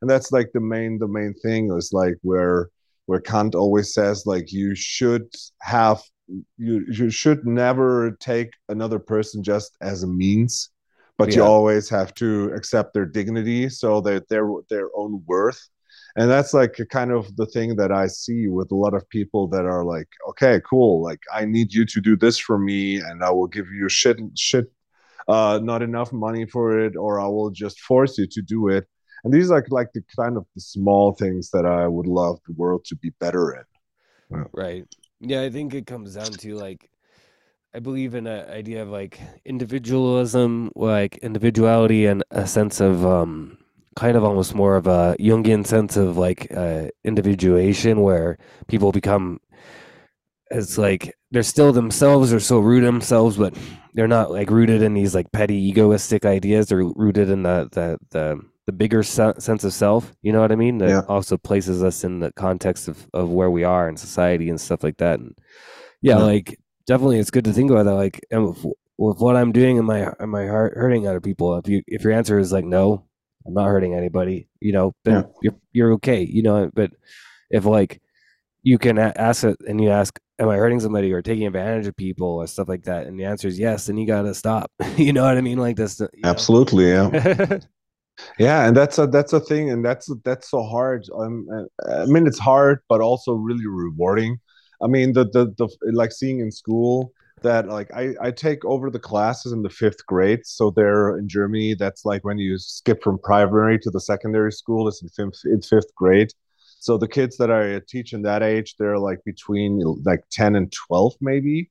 And I teach them up until the end of the secondary level, which is when they're 15 and 16. And some of them then had continue for three more years where they do the highest education. But like I I have them in the phase where they come in as egotistical babies in a way to being like almost full grown adults you know like that are like learning how to how to conduct themselves in a society with other people and that's like so rewarding when you start philosophy and you just like in the beginning you talk about feelings and friendship and the small things. And then you like take these subjects that you like taught them in fifth grade and you bring them back in the 10th grade and see say like oh look this was your answer back then. That's what you said about like uh, what is a good friend? A good friend is someone who gives me all the stickers he has or something you know? And and then it's just like damn it's like because i always keep these papers and if i'm lucky enough i will teach them for long enough to like see this is this was your answer back then. Would you still stand with it? And that's cool to see. And like especially talking about religion and human rights and also like the subject of death and, and grief that helps them to to grow and see the bigger picture of life together and there's like as much as i hate this job sometimes because it's such so difficult and so demanding this is also so beneficial because when they leave in, in 10th grade and they come and thank you for you know you open my eyes on so many things and then they come back years later and say like oh i always think about the thing you said back then that's kind of cool and yeah. that's like to me is like the part where i think like yeah like i don't change the world but i change like some people's worlds and this is kind of cool well, that's how you change the world you know it starts with starts with just being yourself better and being that being that that um, example for others around you and the way that you affect the world and you know it's like Sartre and uh. Uh, the existentialists like Camus and people that's what they talk about is like the way that the individual has power in the world is just by existing to the best of your ability and the, they on the individual level they they change people around them and that changes other people and it spreads out you know what I mean? Like Yeah. you have effect. Yeah, and that's it's like to come back to where we started when we skipped from black metal to the like the esoteric like uh thing, the philosophical topic right now It's, um I I don't believe in like an entity, like you know, like there's no to me there's no Satan or no God, like that is all giving power, but the idea and uh, what I always then that's like where where I started my journey when I wrote this thesis, like when I still studied, was about the evil, and I think that's something that is, you. I mean, you cannot scientifically prove that there is like one cell in your body that is like this is the root of evil and this is the root of good. But we're giving, we're like we're born with this duality in our in our heads that we we're we're capable of both being fantastically good and unbelievably evil. And it just like it, it, it comes out in some people to some degree. And no one is per se born evil. I like this in horror movies like you know the michael myers idea. He was evil personified or yeah you know like, or, like- yeah so um but i think like this this it, it's so crazy to see this i mean i how old are you now carl i don't know how old are you I uh 35 almost 36 Okay, yeah. I- So I turned 43. So we're kind of have like an like an equal length of life that we had. And I mean, I'm pretty sure you had people that you knew when you were younger that like completely went down the drain, did did like pull some shit, are in prison, died or whatever. And you have other people that like almost indulged on a like almost heavenly way where they're super success, successful and shit and this is so crazy that like when i look back uh, on picture i just like recently sorted through some photo albums that my mom gave me and i found like a, a picture of my um my initiation ceremony for my first class like when i entered school. So we took the pictures with you get like um, these uh, school no not school bags. I don't they look like the donkey hats that they used to have in american schools but like Uh. they're like these gift gift baskets. And there you have like toys in them and chocolate and you take these things to your first school day. And we took pictures and i saw these pictures. I'm like shit like i don't know how half these people are and then i like i spoke like when i saw my mom and look at pictures like oh who's this oh yeah he's the he's he's that guy oh i remember so and then there's like there were three people in that picture that are were already dead because oh my two of them like went on the wrong path and they overdosed on drugs. The other one like died in prison because he robbed a bank. oh, shit. Shit like this. And then you have like other people that are super loop super successful. One of the guys invented like a a, a knee like a, a mechanical knee engine and they got like a patent for it and now he flies around the world and like big sheiks in in in in, in uh Qatar or wherever, like they get it implanted and he's doing the surgery for like multi millions of dollars. oh And you're like, this is like so crazy that like we all started at the same point. And to some people, there's this evil in their minds. And it just, I, I wrote this sentence for Playing Swans like the evil in our minds searches until it finds. And Yeah. for some people, like at some point, we all get tested, and then like some people just fall and they never get back up and they just fall down the drain and others are able to to withstand the insanity or the evil inside of you Yeah, I think that's that's where the individual part comes in. You know, everybody has their own individual path and how they're wired and how they're put together. And you know, I've had definitely had points in my life where uh those crossroads where if I had turned down one path, turned down one way, I'd probably be dead right now. Uh, yeah but I turned down the other way and you know got your shit together and figured shit out. You know what I mean? But. And I mean when you're kind of on the kind of adversarial type of path, uh, you know, spiritual path, like like I followed, you know, you're you're put in, you're thrust into these situations as well by the force of whatever the initiatory force is that's doing this, and it's like it's about overcoming uh, adversity and becoming better. You know, and um, and it's important uh, part of of human life. We have to overcome these adversities and rise above and become become you know greater you know become better you know become uh whatever like uh i think i think it's just like with like um it's the same type of idea as like with weightlifting you know like you you overcome resistance and you get stronger right you know it's like Yeah. same thing in life and uh it's like um connected with uh in the runes they have the rune uh, Nauthis, which is need which is this need fire which is this um kind of uh grinding force that creates the flame you know Mhm. so it's like that's the it's that grinding need that kind of grinding force that is pressing upon us that creates resistance that creates the fire Hmm. of of spiritual growth you know what i mean Yeah, absolutely. I mean, I remember when I when I um, was 18, I um, I weigh one third more than I weigh now, and I'm like I'm a big dude, and I'm I'm still heavy, but I was fat back then, and uh, it took me it took so much energy to like start a diet and working out and losing weight. So I got like once I was like in the zone and just like went went like I knew why I do it and that it's better for me. Then I conducted myself respectfully and I lost the weight and I kept it ever since, you know, like kept in that form. Um, but I remember like how hard it was to fight your own demons, and that's a, like, yeah, it's it's always like the you know like the the the temptation, the the angel on your one side and the devil on the other side. It's just like such an interesting idea of like, yeah, give give in to the dark side. It's easier, you know. That's why Star Wars is so appealing. That's Yeah. why why superhero stories are so appealing. And I'm I'm so glad back then that I made this decision. And I what I just thought about when you when you said like the last thing was like um I'm I'm a big Marvel guy. So when I was younger I read like I had a lot of Marvel comics.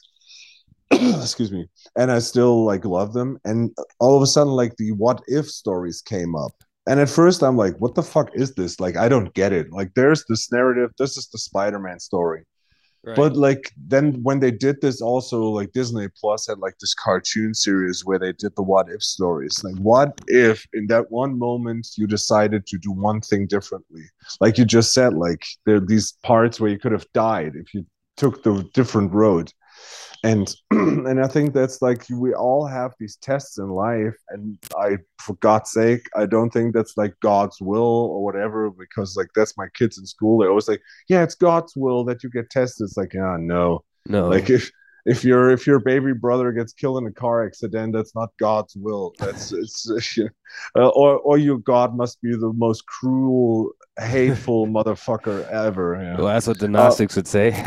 Yeah so um yeah man we get tested all the time and like uh you can go like the the difficult way and like think about things find your own path find facts and and build your own picture or you could just storm the capitol in january. Yeah it's because it's uh it's definitely it's where it comes to responsibility you know you have to take responsibility for for yourself for your education for your self-development your growth you know like all these things like and uh i think that's that's always been the most like one of the most important things to me is the idea of, of self-responsibility you know like Yeah. uh and uh uh, accountability, self accountability. That's something that frustrates me a lot. That I see becoming very endemic in our culture is uh, blaming others. You know, um, Yeah. like never taking responsibility for your actions. You know, like uh, just I don't know, and just it's very frustrating to watch that. But you know, yeah but it's the it's the easy way out. It's the easy thing to do. It's the lazy thing to do. Blame others. Take the take the take the low road you know? Lie cheat steal. It's just it's just like it's so easy to do. And i always thought think it's funny that like christians always portray this as the devil's way where i think like it's it's more or more like uh the, the absolute Christian way. is like, yeah, Yeah. I'm doing I'm doing in a sense of morality because my God tells me to, and that's because I'm a Christian, I'm better than you, and that's why I always do things right. It's like, yeah, uh-huh, right. Yeah. It's like whenever whenever you talk about this in school, it's like, but yeah, but like the Muslims, they flew the airplanes into the Twin Towers. It's like, yeah, thank God Christianity was so harmless and they didn't do any they did- didn't do anything wrong in the past. yeah uh, yeah that's the thing like when i look at the history of christianity and uh I, you know you look at just all the evil that it's and you know to me like that, that it's done like that's actual evil so like Yeah. you know the devil is not not actually the evil in that the devil is the one that's trying to like uh trying to free people from their from their prison you know what i mean Yeah. of, of this christian like uh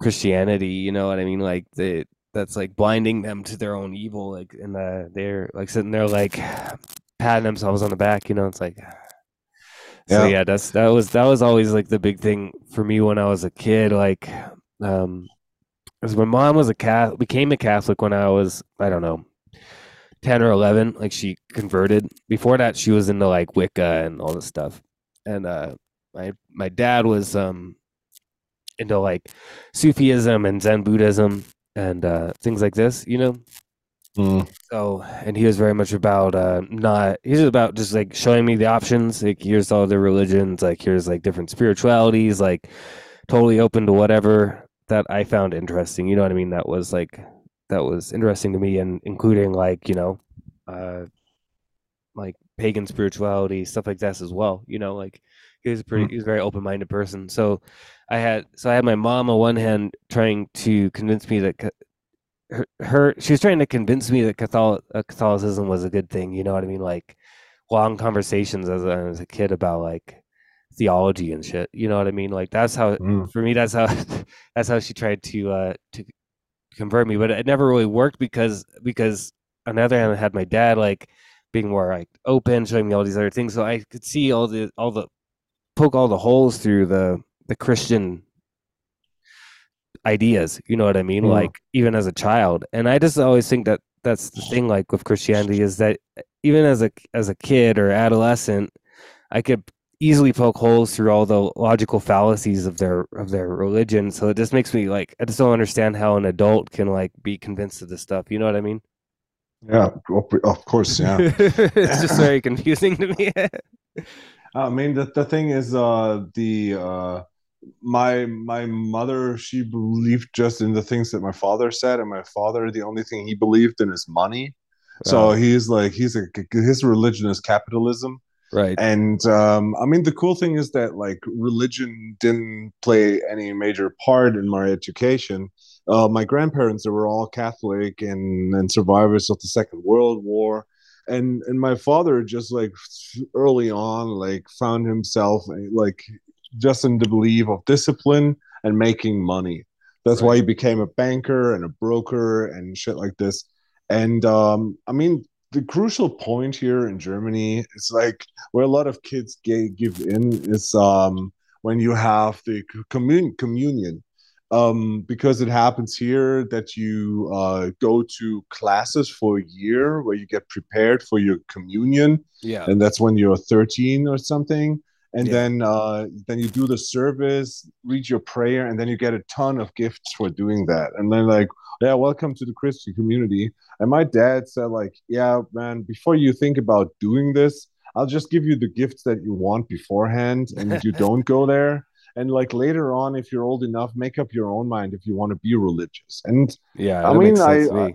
Yeah it's like I, I i really don't have a lot of good things to say about my dad but like this is one of the good things he did like to to raise me in a way where like yeah make up your own mind and like educate yourself and then make a decision That's, and, that's like, how it should be, in my opinion. You know, Yeah. don't force religions on kids' throats to show them the options, and and if somebody wants to be religious, that's uh, that's their choice. Like when they're an adult, you know.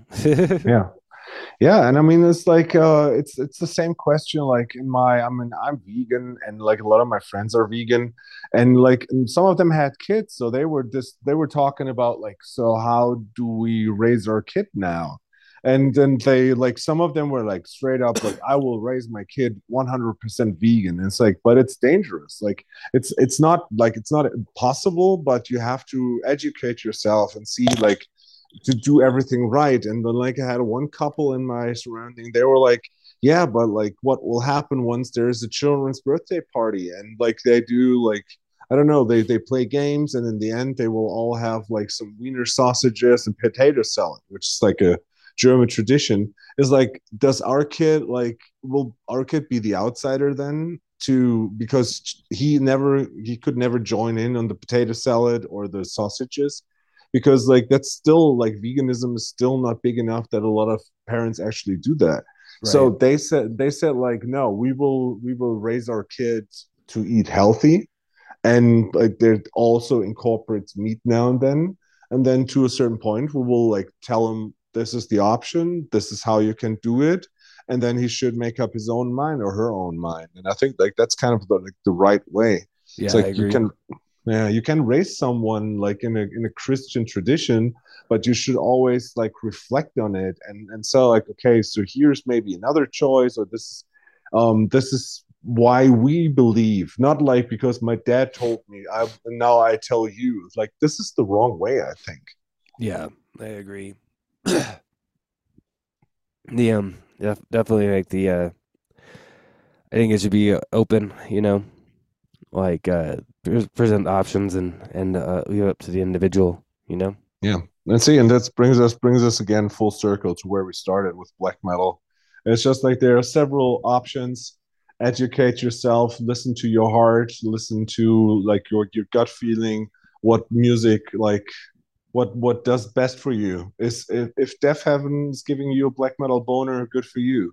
If it's blasphemy then it's good for you yeah. but like don't hate the other i mean you can hate people for listening Deafheaven because it's just like a terrible band but yeah um, but but in general it's my you know like i don't dig war metal but if it's someone else's cup of tea and makes their life better good for them just yeah. don't hate on the others if they don't like blasphemy or archgoat and all these bands yeah yeah definitely uh, yeah, I'm one of the people I I like I like I like it both. I like war metal, but I also like you know I also like Ultha. You know what I mean? Like yeah, yeah.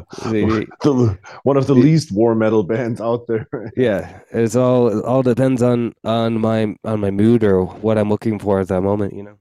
Yeah, of course, and that's that's a good thing. That what I love about music that there are so many options and that's like funny like i posted my my top 10 records of the year on instagram earlier on yeah and like some of the messages from like because there are a lot of people that follow me now that like follow me because i'm the guy from ultha and they're like what this is the kind of music you listen to like how uh, how the fuck are you able to write stuff like Ultha? It's like, yeah, because like I listen to a lot of stuff and it's it's the the emotional undertone to these bands that speaks to me. And like I don't listen to only black metal to write Ultha stuff. And uh and that that's I'm glad that that there are so many options and that's maybe because that's why Ultha is so open from their sound. And but then in the end i like ignorant black metal too you know? Like i yeah. there's a, like a certain amount of bands that have like a black cover with white drawing and a red logo. Like some of them i dig too even though it's the most retarded thing out there and it's it's, it's forcefully brutal yeah. Yeah there's a place for everything. Yeah. Uh, so one thing that i wanted to talk about before we close out is uh, James Bond. Completely like changing the track of Ah, uh, yeah, right. I remember we touched upon that too. Yeah. Yeah. But yeah. Again, a thing of taste. But yeah, yeah what are we gonna want to know? yeah, like James Bond is definitely one of taste. Like I I think the thing with James Bond, and this actually connects to what we are just talking about, is that people's favorite James Bond movies is very like taste, you know, like you'll have yeah. a person whose like favorite movie is Moonraker. You know what I mean? Like, hey, like I, I, I back Moonraker. It's it's reti- it's ridiculous, but it's funny. It's cool. Right. Well, that's what I was gonna ask. Like, um, like I like I can give my. I was gonna ask like, what's your what are your favorite like what's your top five James Bond movies? Because I thought about mine. I'm okay. putting you on the spot. But um. I, well. Well. Okay. I can, I, I can yeah i yeah. give you mine first and then while you think um yeah okay let's go let's do yours Okay, so my top five Bond movies is number one is uh, from Russia of Love. That's your Uh, favorite of all time. All the time, yeah, that's my favorite. Um, number two is On Her Majesty's Secret Service. Mm-hmm. Number three is um, uh, GoldenEye. Uh, number four is um, Living Daylights, and number five is um, uh, For Your Eyes Only. Oh man. Yeah. Okay. And For Your Eyes Only isn't like necessarily the best Bond movie overall because it has a stupid intro and stupid outro, but I like Yeah. the movie in between a lot. Like it's it's one of my favorite. I mean, I know The Spy Who Loved Me is technically a better movie for for for more. You know what I mean? yeah. And I Yeah. do that would be like right behind that. But for for me, I just I enjoy the the feeling of the what goes on in For Your Eyes Only a lot. You know, I'm kind of into the the more like spy oriented James Bond, I guess. You know. Yeah, sure. Yeah. Oh man. Um right from like right from the when you asked the question, my initial answer would be uh, all five Daniel Craig bonds. Those are your top five. because yeah like i have no i it's hard to say that without being crucified but i think my my my favorite bond now is daniel craig. He's like he's like the toughest bond in a way but Yeah. that's not not what we want to talk about because we want to talk about old school bond. But i think skyfall is the best bond movie ever and it's also one of the best movies in general ever. I i fucking love this. I love all five of the daniel craig movies I like that they're like back to back. Great story. Don't not a particularly big fan of the ending of No Time to Die, Yeah, I mean, but either. in general, uh, general fantastic. Um, Well- some yeah, One movie, one of his that I feel like is very like I don't understand the hate for it is Spectre. Like I, I really like Spectre a lot. That's one of the- yes, thought it was- absolutely. I remember when I got done watching it the first time, I was just like, I was like, wow, that movie is awesome. Like this great visuals. Like it really felt like a classic James Bond movie. You know what I mean? Yeah, absolutely. And I think Quantum Solace is also underrated, but you can clearly see that the writer's strike happened back then. So like half of the movie makes total sense, and then it goes just like, oh, we need to finish it off somehow. Yeah. Um, but, but the first part is amazing, especially like the the part of that that stage theater play scene in Austria and Bregenz, and Oh, yeah, actually, that. yeah, I played a show with uh, at a festival with Planks, which was like 25 meters away from that stage, and when they don't uh, have like actual plays going on, you can just go on that stage and walk around, and it's just fantastic. And I'm like, dude, I'm at the set of, of fucking Quantum Solace, fantastic. You know? Yeah, that that that that section, um, whatever doing Tosca and like the Yeah. what's going on in the opera actually fits what's going on in the movie. That was really that was a really cool part. Like I like it when Bond is a little bit like that, where it's like has that kind of artificiality like that, where it's like Yes. I It that's also why I enjoyed like- Spectre. Yeah, it has all the all the all the tropes. It's it's stylish. It's over the top, like these big big uh um the setups they have at that stage. It's like so so fitting for Bond. And also, dude, like I love like when when like right off the right off the bat when Casino Royale started and they have the chase and also the chase in the beginning of of Quantum of Solace is like the this this is like how you should start like an action movie. It's like with having something so over the top straight from the get go. Yeah, um, the, the cold open for Casino Royale, like or the, the first chase scene is great. The um uh Casino Royale would be like right next to my list. Like that's out of the Craig ones, that's actually my favorite. But yeah, yeah, it the- also has yeah, it also has um uh damn, what's his name? Hannibal. Um yeah, Mads Mikkelsen, like he's Yeah, so cool in uh, that. yeah, abs absolutely. One one of the all-time greats, man. yeah, he's, yeah. he's one of the great villains of of Bond. Like he he's he's right up there with with you know the classics. Yeah, absolutely. Um, so yeah, old school. Um, uh, first I have to say my favorite of the old Bonds is Roger Moore. I kind of I kind of like his cheeky cheeky humoristic approach, but then again some of the movies are just so retarded. I mean, like Moonwalker is like or Octopussy, it's like it's it's hard to watch them but um so favorite of the old ones is probably uh the Man with the Golden Gun. Oh, really? Uh, yeah, I really like it. Uh, also because of Christopher Lee as the bad guy. Yeah, Scaramanga. He's great. Yeah, yeah. I always wanted to have like a power violence band called Scaramanga. It's gonna have like a cool this coolness coolness factor to it. Um, so I'd go like I I I wouldn't need more time to make like a top like an actual top five, but like the man with the golden gun would be in there. Um, definitely Gold Goldfinger because it's I think probably it's the James Bond movie. Um, see, see, I'm a, I have a very uh, I'm not a big fan of Goldfinger for me personally because um, I like, you know I, re- I watched it recently and stuff and uh, uh, I just have a hard time with the plot of Goldfinger. Like I know that plot's maybe not the most important thing in James Bond, but just the fact that that the whole story is based like the whole if it's like if he hadn't turned Pussy Galore straight, then then everybody would be dead. You know what I mean? like it was yeah, like pretty stupid. Yeah. Dude, I mean, when when it comes to this, like some of these movies would get straight up canceled nowadays. Yeah. Like some some of these movies wouldn't fly anymore, especially that, like the Sean Connery times. Like, hui, hui, hui.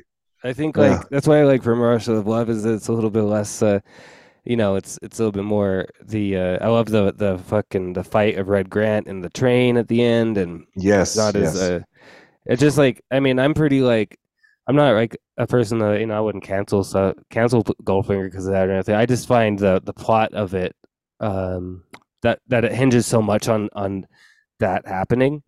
You know what yeah. I mean? To be a, yeah. just like just on a just on a purely just like uh, plot level to be kind of a hard time for me. You know? yeah, sure, sure. But yeah, I mean, Goldfinger obviously is a lot of people. I mean, the the the vibe of it's great. You know what I mean?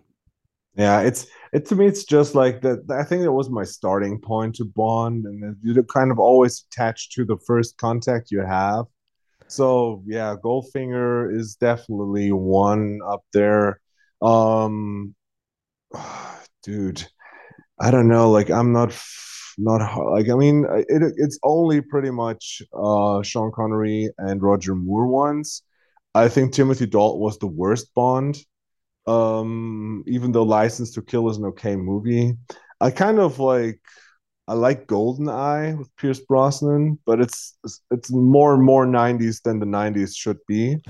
um, Die Another Day is unwatchable, that movie's terrible, terrible. unbelievable.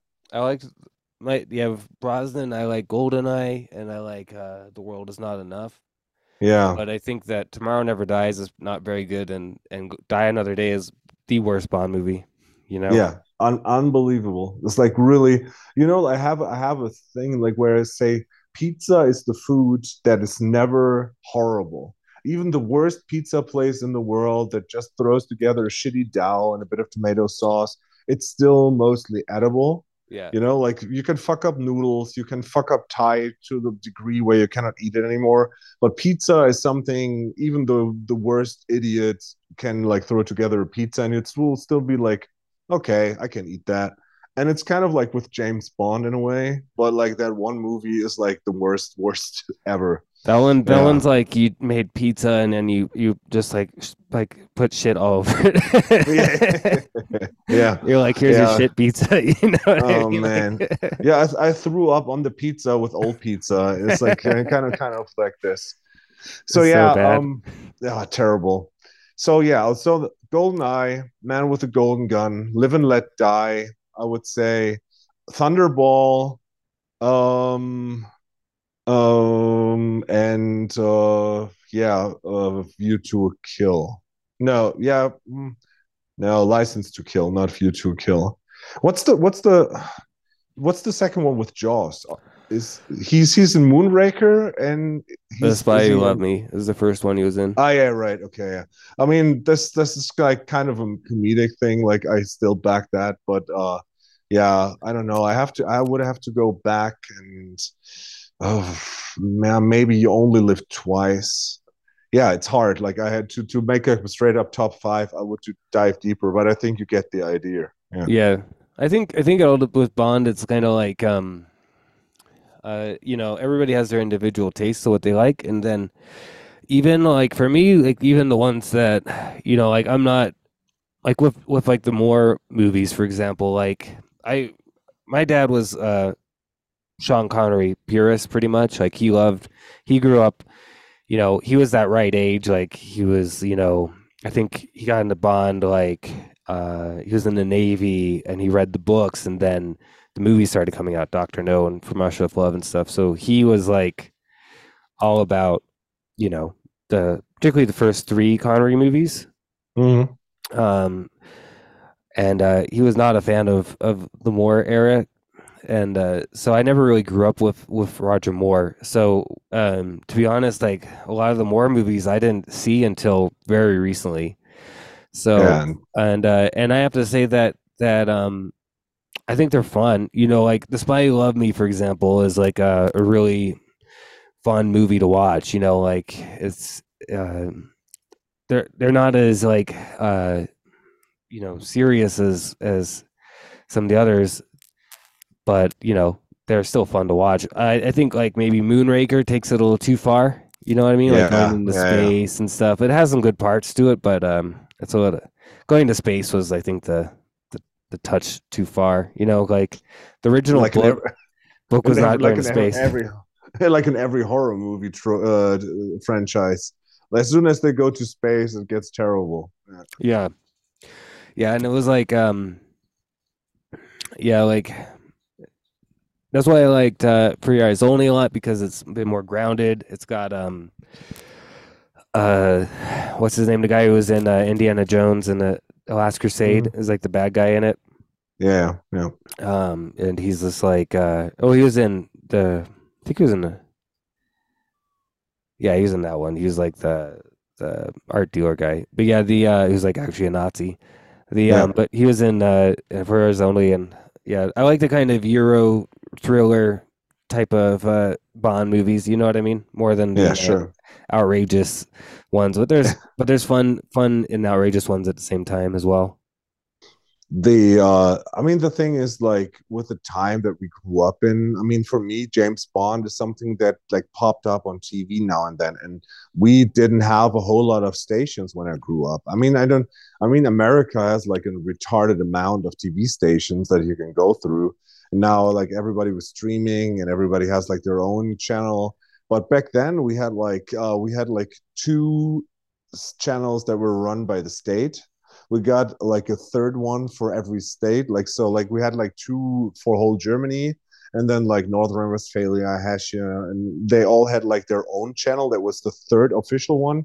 And then like in the in the mid 80s they started to have private channels and there were like five or six of them but like you you knew like when it was like for example now christmas at Christmas, it was always in the afternoon. You would watch Bud Spencer movies, and I think Bud Spencer is something that not no one in America really knows of. yeah, I have no idea what that is. yeah, yeah, Bud Spencer was it's uh it's Bud Spencer and Terence Hill. It's like um it's a fat guy with a with a goatee and, and curly hair, and a blonde guy with blue eyes, and they're like fighting um other people, and they started out there is they're Italian movies and uh, Bud Spencer was an Italian championship swimmer, and he became an actor.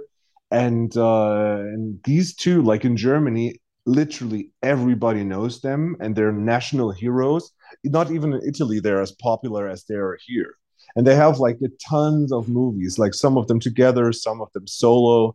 Um, and like they started out as like like these spaghetti westerns. So like italian productions that mock american f- films.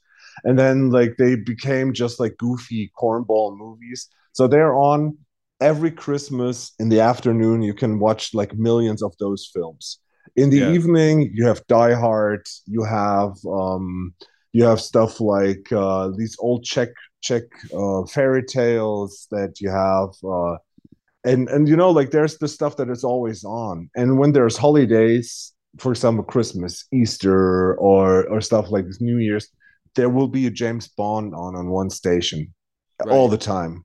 And that's why i all saw them when i was young because like my parents and my grandparents they were sitting in the living room and were talking a lot So we ate together, and then I like fucked off into like this in the next room, and we had like a TV station, and then I switched through, and that's like how I saw like a lot of the stuff. And whenever a Bond movie was on, I watched it. And back then, I mean, it was the '80s when I grew up, so it was pretty much the same that it is nowadays. So it was a year after James Bond came to the cinema. It came like it was to be rented on VCR or you could have it like on TV like two years later, and that's why I guess why I grew up like watching mostly uh, Roger Moore movies. Yeah, yeah. You're in the eighties is probably all more on the TV.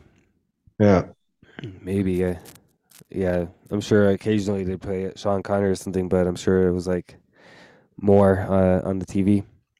Yeah, and it's also like they just randomly like you know like you had like one day it was Moonraker, and the next one was The Spy Who Loved Me. You know, like right, there was yeah. no, there was not like today where everyone is like really keen on having like uh, sequencing and like have like okay season one and this. It's also with The Simpsons. When I grew up, The Simpsons just were like all over the place. You know, like nowadays that I know, like okay, this is season one, this is season two. Like in the afternoon, there were just three episodes of The Simpsons. They were like randomly chosen. You know? Yeah, that's how it was here too. Like for the reruns, they would just you would have like one from season one, one from season four. You know, like yeah, yeah, every afternoon. The uh, yeah, yeah, and but with like I don't know, that's kind of something about the old Bond that that uh you know was kind of nice was that they were they stood alone in a lot of ways. You know, they they still work together, but at the same time, they each movie kind of stands on its own. Yeah, and that's like I mean that was the trope back then also with a lot of shows. I'm I'm just like for the first time ever watching Seinfeld and I'm almost done with it because uh, everybody told me like how Seinfeld is so relevant and so important.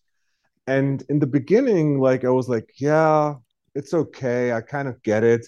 But in the third season, all of a sudden it's sequenced. And then all of a sudden, stuff that happens in episode six has an effect on episode nine or something.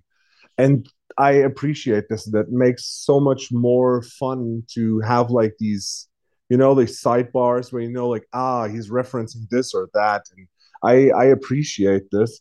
But back then, the '80s were like take stuff out of context, which was terrible back then because that was the time that I saw Twin Peaks, like at the beginning of the '90s, the first time on TV and you know like watching twin peaks in the right sequence is already hard to understand but like yeah. seeing just random episodes is really hard yeah yeah that's a show that, that you can't just watch like randomly you know yeah same yeah. with x files i mean x files there are some episodes that have no part in the bigger scheme of things and yeah. Amazon Prime that has all the X Files episodes now has an option where you can switch, where it only shows you the episodes of the storyline and not like the other episodes because oh, there's wow. a lot of stuff, which is kind of like a smart thing to do. And I, I appreciate this for the technology that we have now. But then again, it's like the same with music. I just loved if I knew like, oh, there will be a new episode of show X or Y on on Saturday, I was banned in front of the TV and couldn't wait to for the next episode. And now it's just like, here's a complete season, blow it over in one day. Right? Yeah, it's uh, definitely different. It's all about um, just blasting through it. I mean, like X Files, I grew up with um, when it first launched. Like my dad, uh, like so, like my cousin worked for Fox back then. He uh, sent us some stuff for X Files. My dad and I watched um you know, from the pilot on, you know, so I grew up with X Files, like watched every every episode every week religiously up until uh, when Mulder left the show. I kind of like stopped watching every week. I'd it was kind of intermittent, you know what I mean? Like I'd watch it, but some mm-hmm. weeks I wouldn't. And they were kind of moving it around too at that time, like changing like when it was playing. So, but I mean, for basically for what like, you know, I can't. I think White Mulder left in like I don't even know what season that was, like seven or eight or something like that. Mm. Like, so I mean, almost a decade. I watched X Files every every week religiously. you know, yeah, because that was like my favorite show as a kid. Yeah, and it's, it's it's kind I kind of miss stuff like this. I mean, there are still shows or like bigger stations that have like one episode a week. For example, like Tulsa King, the new show with Sylvester Stallone, and and it's cool. Like if if it's just like one episode a week, but now it's just like yeah but if you want to watch it you can just like switch it on but there's no time that you need to sit in front of the tv or you will miss it or like program the VCR to record it. And I think that's like kind of like the same anticipation I had when records came out that you had to like in the record store, you know, like, oh, will you have it on that date? Yeah, we'll have it. And then you run there in the morning at nine when the shop opened to like buy it firsthand. Like, oh, I have the new Bad Religion or the new Sepultura or whatever record. And that's like kind of cool to have that memory. And I mean, kids now, they're completely different than the way you and R grew up in. So uh, it's completely weird. And I think like they will do whatever pendant there is to podcasts in 30 years from now and they will look back at their youth as being totally cool yeah yeah it'll be it'll be kind of funny i mean the funny thing about podcasts like i listen to um uh, so, some james bond podcasts as well as the other ones and and uh, other types of like you know horror movie podcasts and stuff and uh a lot of the people doing the podcasts are like our age you know so mm. it's it's kind of funny. I feel like the podcast world is primarily made up of people like thirty something plus. You know what I mean? Like, yeah, all talking about being a kid. It's kind of funny. Yeah, it's it's it's almost like now with uh, uh, with all the crossovers happening between the Horseman podcasts, it's kind of funny that there's like a lot of old white people lists. You know, like oh yeah, I remember this and that, and it's funny like because I'm part of that too and then it's just like okay now listen to into the necrosphere with these guys oh yeah they're talking about their favorite records of the 90s now yeah. uh you know like then you talk about the nightmare on elm street things and it's always like yeah it's the stuff that moved us when we were young and that impressed us. And we will all talk about like modern stuff or things that we like now but it's i think now you everything goes by in a different way. Listening to necromaniacs for example there's a lot of good horror movies but there's like hardly any movies on there will be talked about in 15 years from now you know right. and and and because we consume movies in a different way. But for example like like one of the kids in my school like we talked about horror movies in class and he was like oh have you seen the new terrifier? I'm like what the fuck? What? It's like yeah yeah. It's like i didn't even know that because there's no like no word of terrifier in german cinemas or whatsoever. But there are these nerds that are the way that we were you know like you read magazines or word of mouth and there's this oh there's this obscure horror th- horror film. And i mean with with the second terrifier there's a story that is being set up like for like an actual franchise. And maybe these kids in a few years will look back at this and say like yeah terrifier we were there when that happened. Because yeah. i was there for parts of when nightmare on elm street happens yeah yeah, I think I think Terrifier will be the you know that generation's like Nightmare on Elm Street and stuff. You know what I mean? Like I think yeah. I do think Terrifier has the potential to become that kind of that kind of uh cultural type of zeitgeist type of type of thing in a yeah. lot of ways now. I didn't think that and was the, the first one, but with the second one, I definitely see that happening. Yeah, and the thing is, I think that Leone not even intended to do it in that way but no. the funny thing is that it just happened organically which is cool and That's then again like be. a lot of yeah and a lot of stations you know with like smile and all these films where they try to make it something they you need something iconic and you need to make it into a franchise so it can like spawn off movies i mean it worked with the Conjuring in a way, with all the offspins of the Conjuring, and I think they're mostly okay. I really like the first one, but it's also not something where you have like one one figure that you can like rely on. You know, like you don't have in Conjuring, there is no Jason, there is no Freddy. You have the nun, but the nun is also pretty random. But with Terrifier, with art, you have like one of these figures that works. Yeah. Yeah, I think I think that's the thing. Like it has to be uh, it has to be um organic. Yeah. Like, uh, you know, like when I on Elm Street, they didn't go to create this like fucking huge, you know, zeitgeist, like yeah. create create uh character and all this stuff. It just happened that way. You know what I mean? Yeah. Like, and that's that's what it comes down to. Like, you can't force these types of things happening uh, it has to be organic and because yeah. it's actually what's going on in the moment. You know what I mean? Yeah, and that's the thing that happened with James Bond. I mean, look at like how many how many spy things you have, and I mean, look at I think the only thing that matches like the level of storytelling and uh quality to like a lot of like the longer running James Bond topics is maybe Mission Impossible. Um because I think like I mean they they started out clumsy like from a TV show, but like I love like the last five or six Mission Impossible movies are unbelievably good.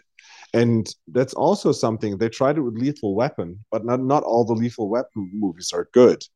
But then Yeah. again, you have like you know Bad Boys. All the three Bad Boys movies are excellent. It's like it's it's it's this thing of chance and the moment it comes out and it targets the right audience and just has like a balance of everything.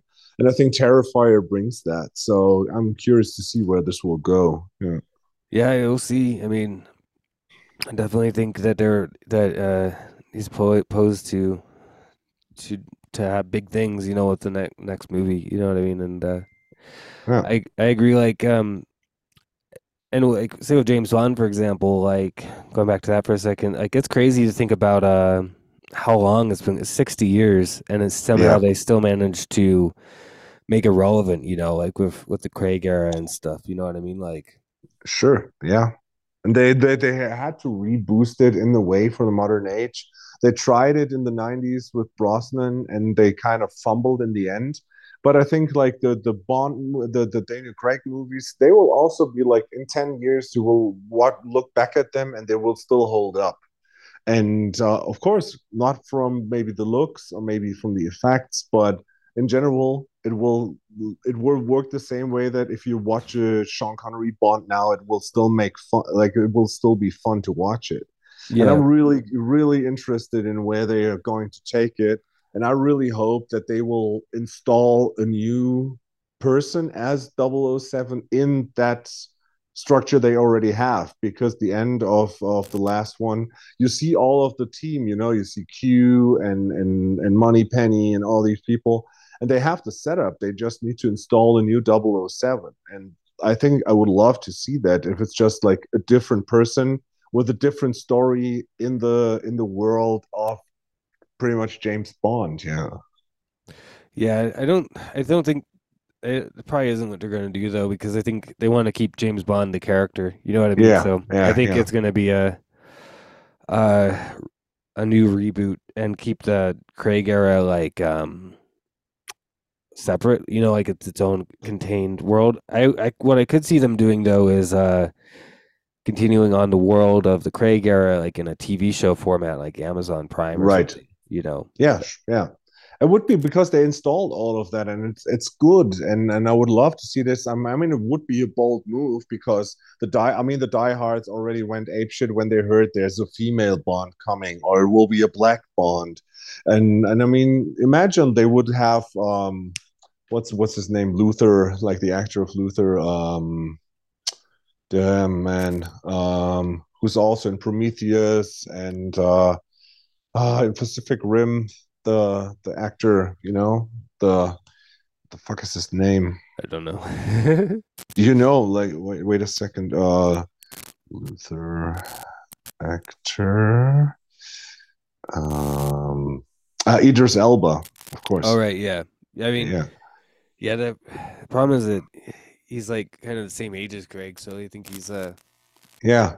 He's uh they of age him out. Some people were like, well, maybe it's just make a one off of Idris Elba as as Bond, Yeah. just because you know, and then find like a younger actor for the next sta- stage. But um, Yeah.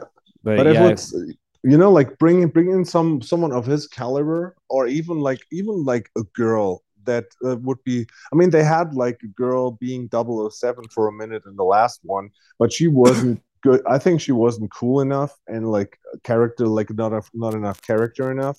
But I I would back it if they would just install someone in that universe coming in as a new face with a new story not being James Bond, but being the new 007 and having to fill the gap that, that James Bond left. But um, I think that would be a it would flop at the at the box office because people want to have the figure of James Bond. Yeah. Yeah, that's the thing. Like that's why I would see could see them doing that in the form of like a TV show or something, continuing on the Craig universe. You Yeah. know, like and then relaunching in the movies a new Bond. Um, Yeah. But I'm not. I'm curious like who they're going to pick. I do. You know, if they're going to go a bit more traditional, like Henry Ca- Cavill, I heard it was like has been like one of those people his name's put up a lot, and I could see that working. But Yeah. I don't. I don't really know. I don't have an idea to see who gets who gets it. You know. Yeah, to me, I will just cherish the the Dan Craig Bonds like I cherish the Nolan Batman movies.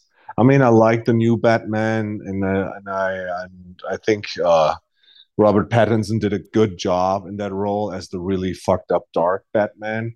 But the the Nolan Batman movies, the trilogy is like pretty much flawless, and to me, that kind of like is the same with the with the with the Daniel Craig Bonds. You have the five movies, you have them as one big entity, kind of like with this with the last one of the of the Batman movies. It's also a bit too long, bit like too hasty in a way. But in general, the three of them back to back are excellent, and it's the same with the five Bond movies. Yeah. Yeah, I think uh, with No Time to Die, my biggest problem was that um, I would have liked it better if instead if they had used Blofeld better. Like it would have made more Yeah. sense if Blofeld was the force behind uh, Yeah. killing killing Bond, uh, and Safin was maybe just like a henchman of of of Yes. Blofeld Yeah. because it, he just Yeah. didn't work as like a villain as like the main villain. He didn't work his his motivation didn't really work in movie. Like he felt it's like why is he doing this? You know what I mean? Like why is he so like why is he doing this to Bond and all this stuff? Like it felt like kind of like um like like I feel like they shouldn't have listened to the fan. Like there's such a you know the fans were got didn't like Blofeld and Spectre and whatever. Like they made this pissy fit about it, and like I don't think they should have listened to the fans, and they should have Yeah, they should have just gone with Blofeld and made Blofeld cooler in this movie, like more evil. Like they, I mean, even as the Poison Garden at you Yeah. know at Island, that's that Poison Island is Blofeld's island in the books, and the original only lived twice. You know, like yeah, it would have been so much cooler if they made Blofeld more like kind of crazy, and you know, you got a great actor playing him, like one of the best. And Yeah. it was so man in that scene when he comes out of the glass cage and he first sees Bond again. You're like, this is the shit I don't want to see, not the other guy. Not again, nothing against Rami, uh, but like. It doesn't like he was just there by accident and he had like the burnt face and the mask, cool optics, cool sidebar, but not the main villain. Yeah, Blofeld is is James Bond villain, and you know main villain, and Blofeld should have been the the motivating force behind the story. And it would have. I was thinking about that the other night. I was like, that would have made way more sense, and would have been more satisfying to conclusion to the story if if Blofeld was like the the underlying force behind actually like killing Bond. You know what I mean? Yeah, of course. Like they kill each other. Like their hatred for each other results in them killing each other. Basically, you know what I mean? that would be a perfect ending, yeah. But we don't get perfect endings. Yeah. Yeah, so that, that's what that's like. I thought there was a lot of a lot of great stuff in No Time to Die, but uh, that was like my biggest problem with it. I was just like, man, if you just kind of changed a couple things, like this could have been like incredible, like even better. You know what I mean? Yeah, of course. Yeah. Well, yeah, Yeah. it's not uh, it's not up to us to control it. I mean, No. I, I I always have the this feeling with wrestling that I think I could tell better stories than the actual people that write the stories. But uh, yeah, I'm just a teacher. I should have chosen a different profession then. Yeah, that's the thing. That's why I don't agree with this this nonsense of like, uh, you know, these stupid fan like thing things where they're like, oh, we we want this to be different. Like we don't accept this. It's like we you get what you get. You know what I mean? Like. Yeah. we're not the people behind creating these movies and and and um you know they make the decisions and we just have to live with live with, live with what they created you know and i don't think we have the right to do fan petitions to like change a movie or something you know what i mean like it's stupid Yeah, we can Like- we can be pissed and can be disappointed and we can voice our opinions, but like I mean, yeah, again, we cannot storm the Capitol and say like we need an, another final season of Game of Thrones because this one blew. yeah exactly it just uh, and just don't take it so personally people take this stuff too personally i think it's like uh Yeah. yeah you watch game of thrones yeah the last season's not great but i mean it is what it is you know like it doesn't doesn't ruin in my opinion shouldn't ruin how the enjoyment that you got out all the other seasons you know what i mean Yeah, absolutely. Yeah. And see, there we are again with our general topic of today with uh, being egotistical and being your own god in the highest instance. So these people think they know better and they they are the ones the this one person needs to be pleased, then everything is okay. Yeah. exactly. The uh, it's, uh, it does seem like the the topic kind of revolved around that. but I actually gotta let you go here in a minute because I have things to go do. But yeah, your your day starts, my day ends. Yeah, yeah, you're at the end of your day. Yeah, yeah. It's great being able to talk again. Like, I'm glad that we were able to do a part two.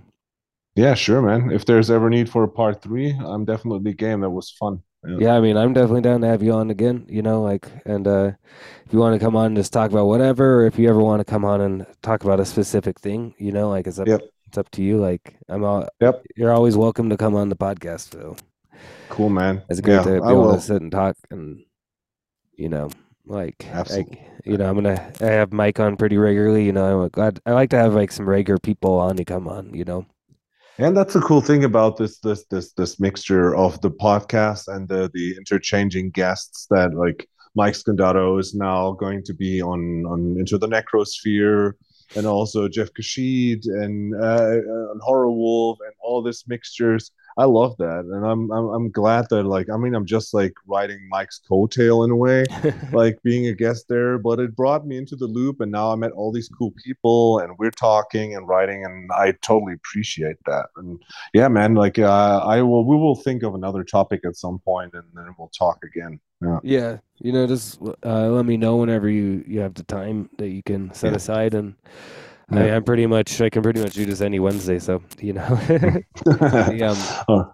the uh, yeah, it's I love you know I'm, I'm planning on trying to get Mike Scandato on here as well and on the podcast, and you know yeah. I, I like it's great to have like this kind of little group of group of guys that we uh yeah know, we all kind of uh, get along and uh, have similar ideas about stuff and different ideas about other things, but we all like can have good conversations and you know. Absolutely, yeah. Fanboy. So yeah, stuff. yeah, we'll we'll find another chance to talk, man. Thanks for having me again. Perfect. Thank you, Ralph. Hope you have a good night. Yeah, same. Have a good day. Talk soon, buddy. Cool. Talk, talk to you later, man. Bye. Bye.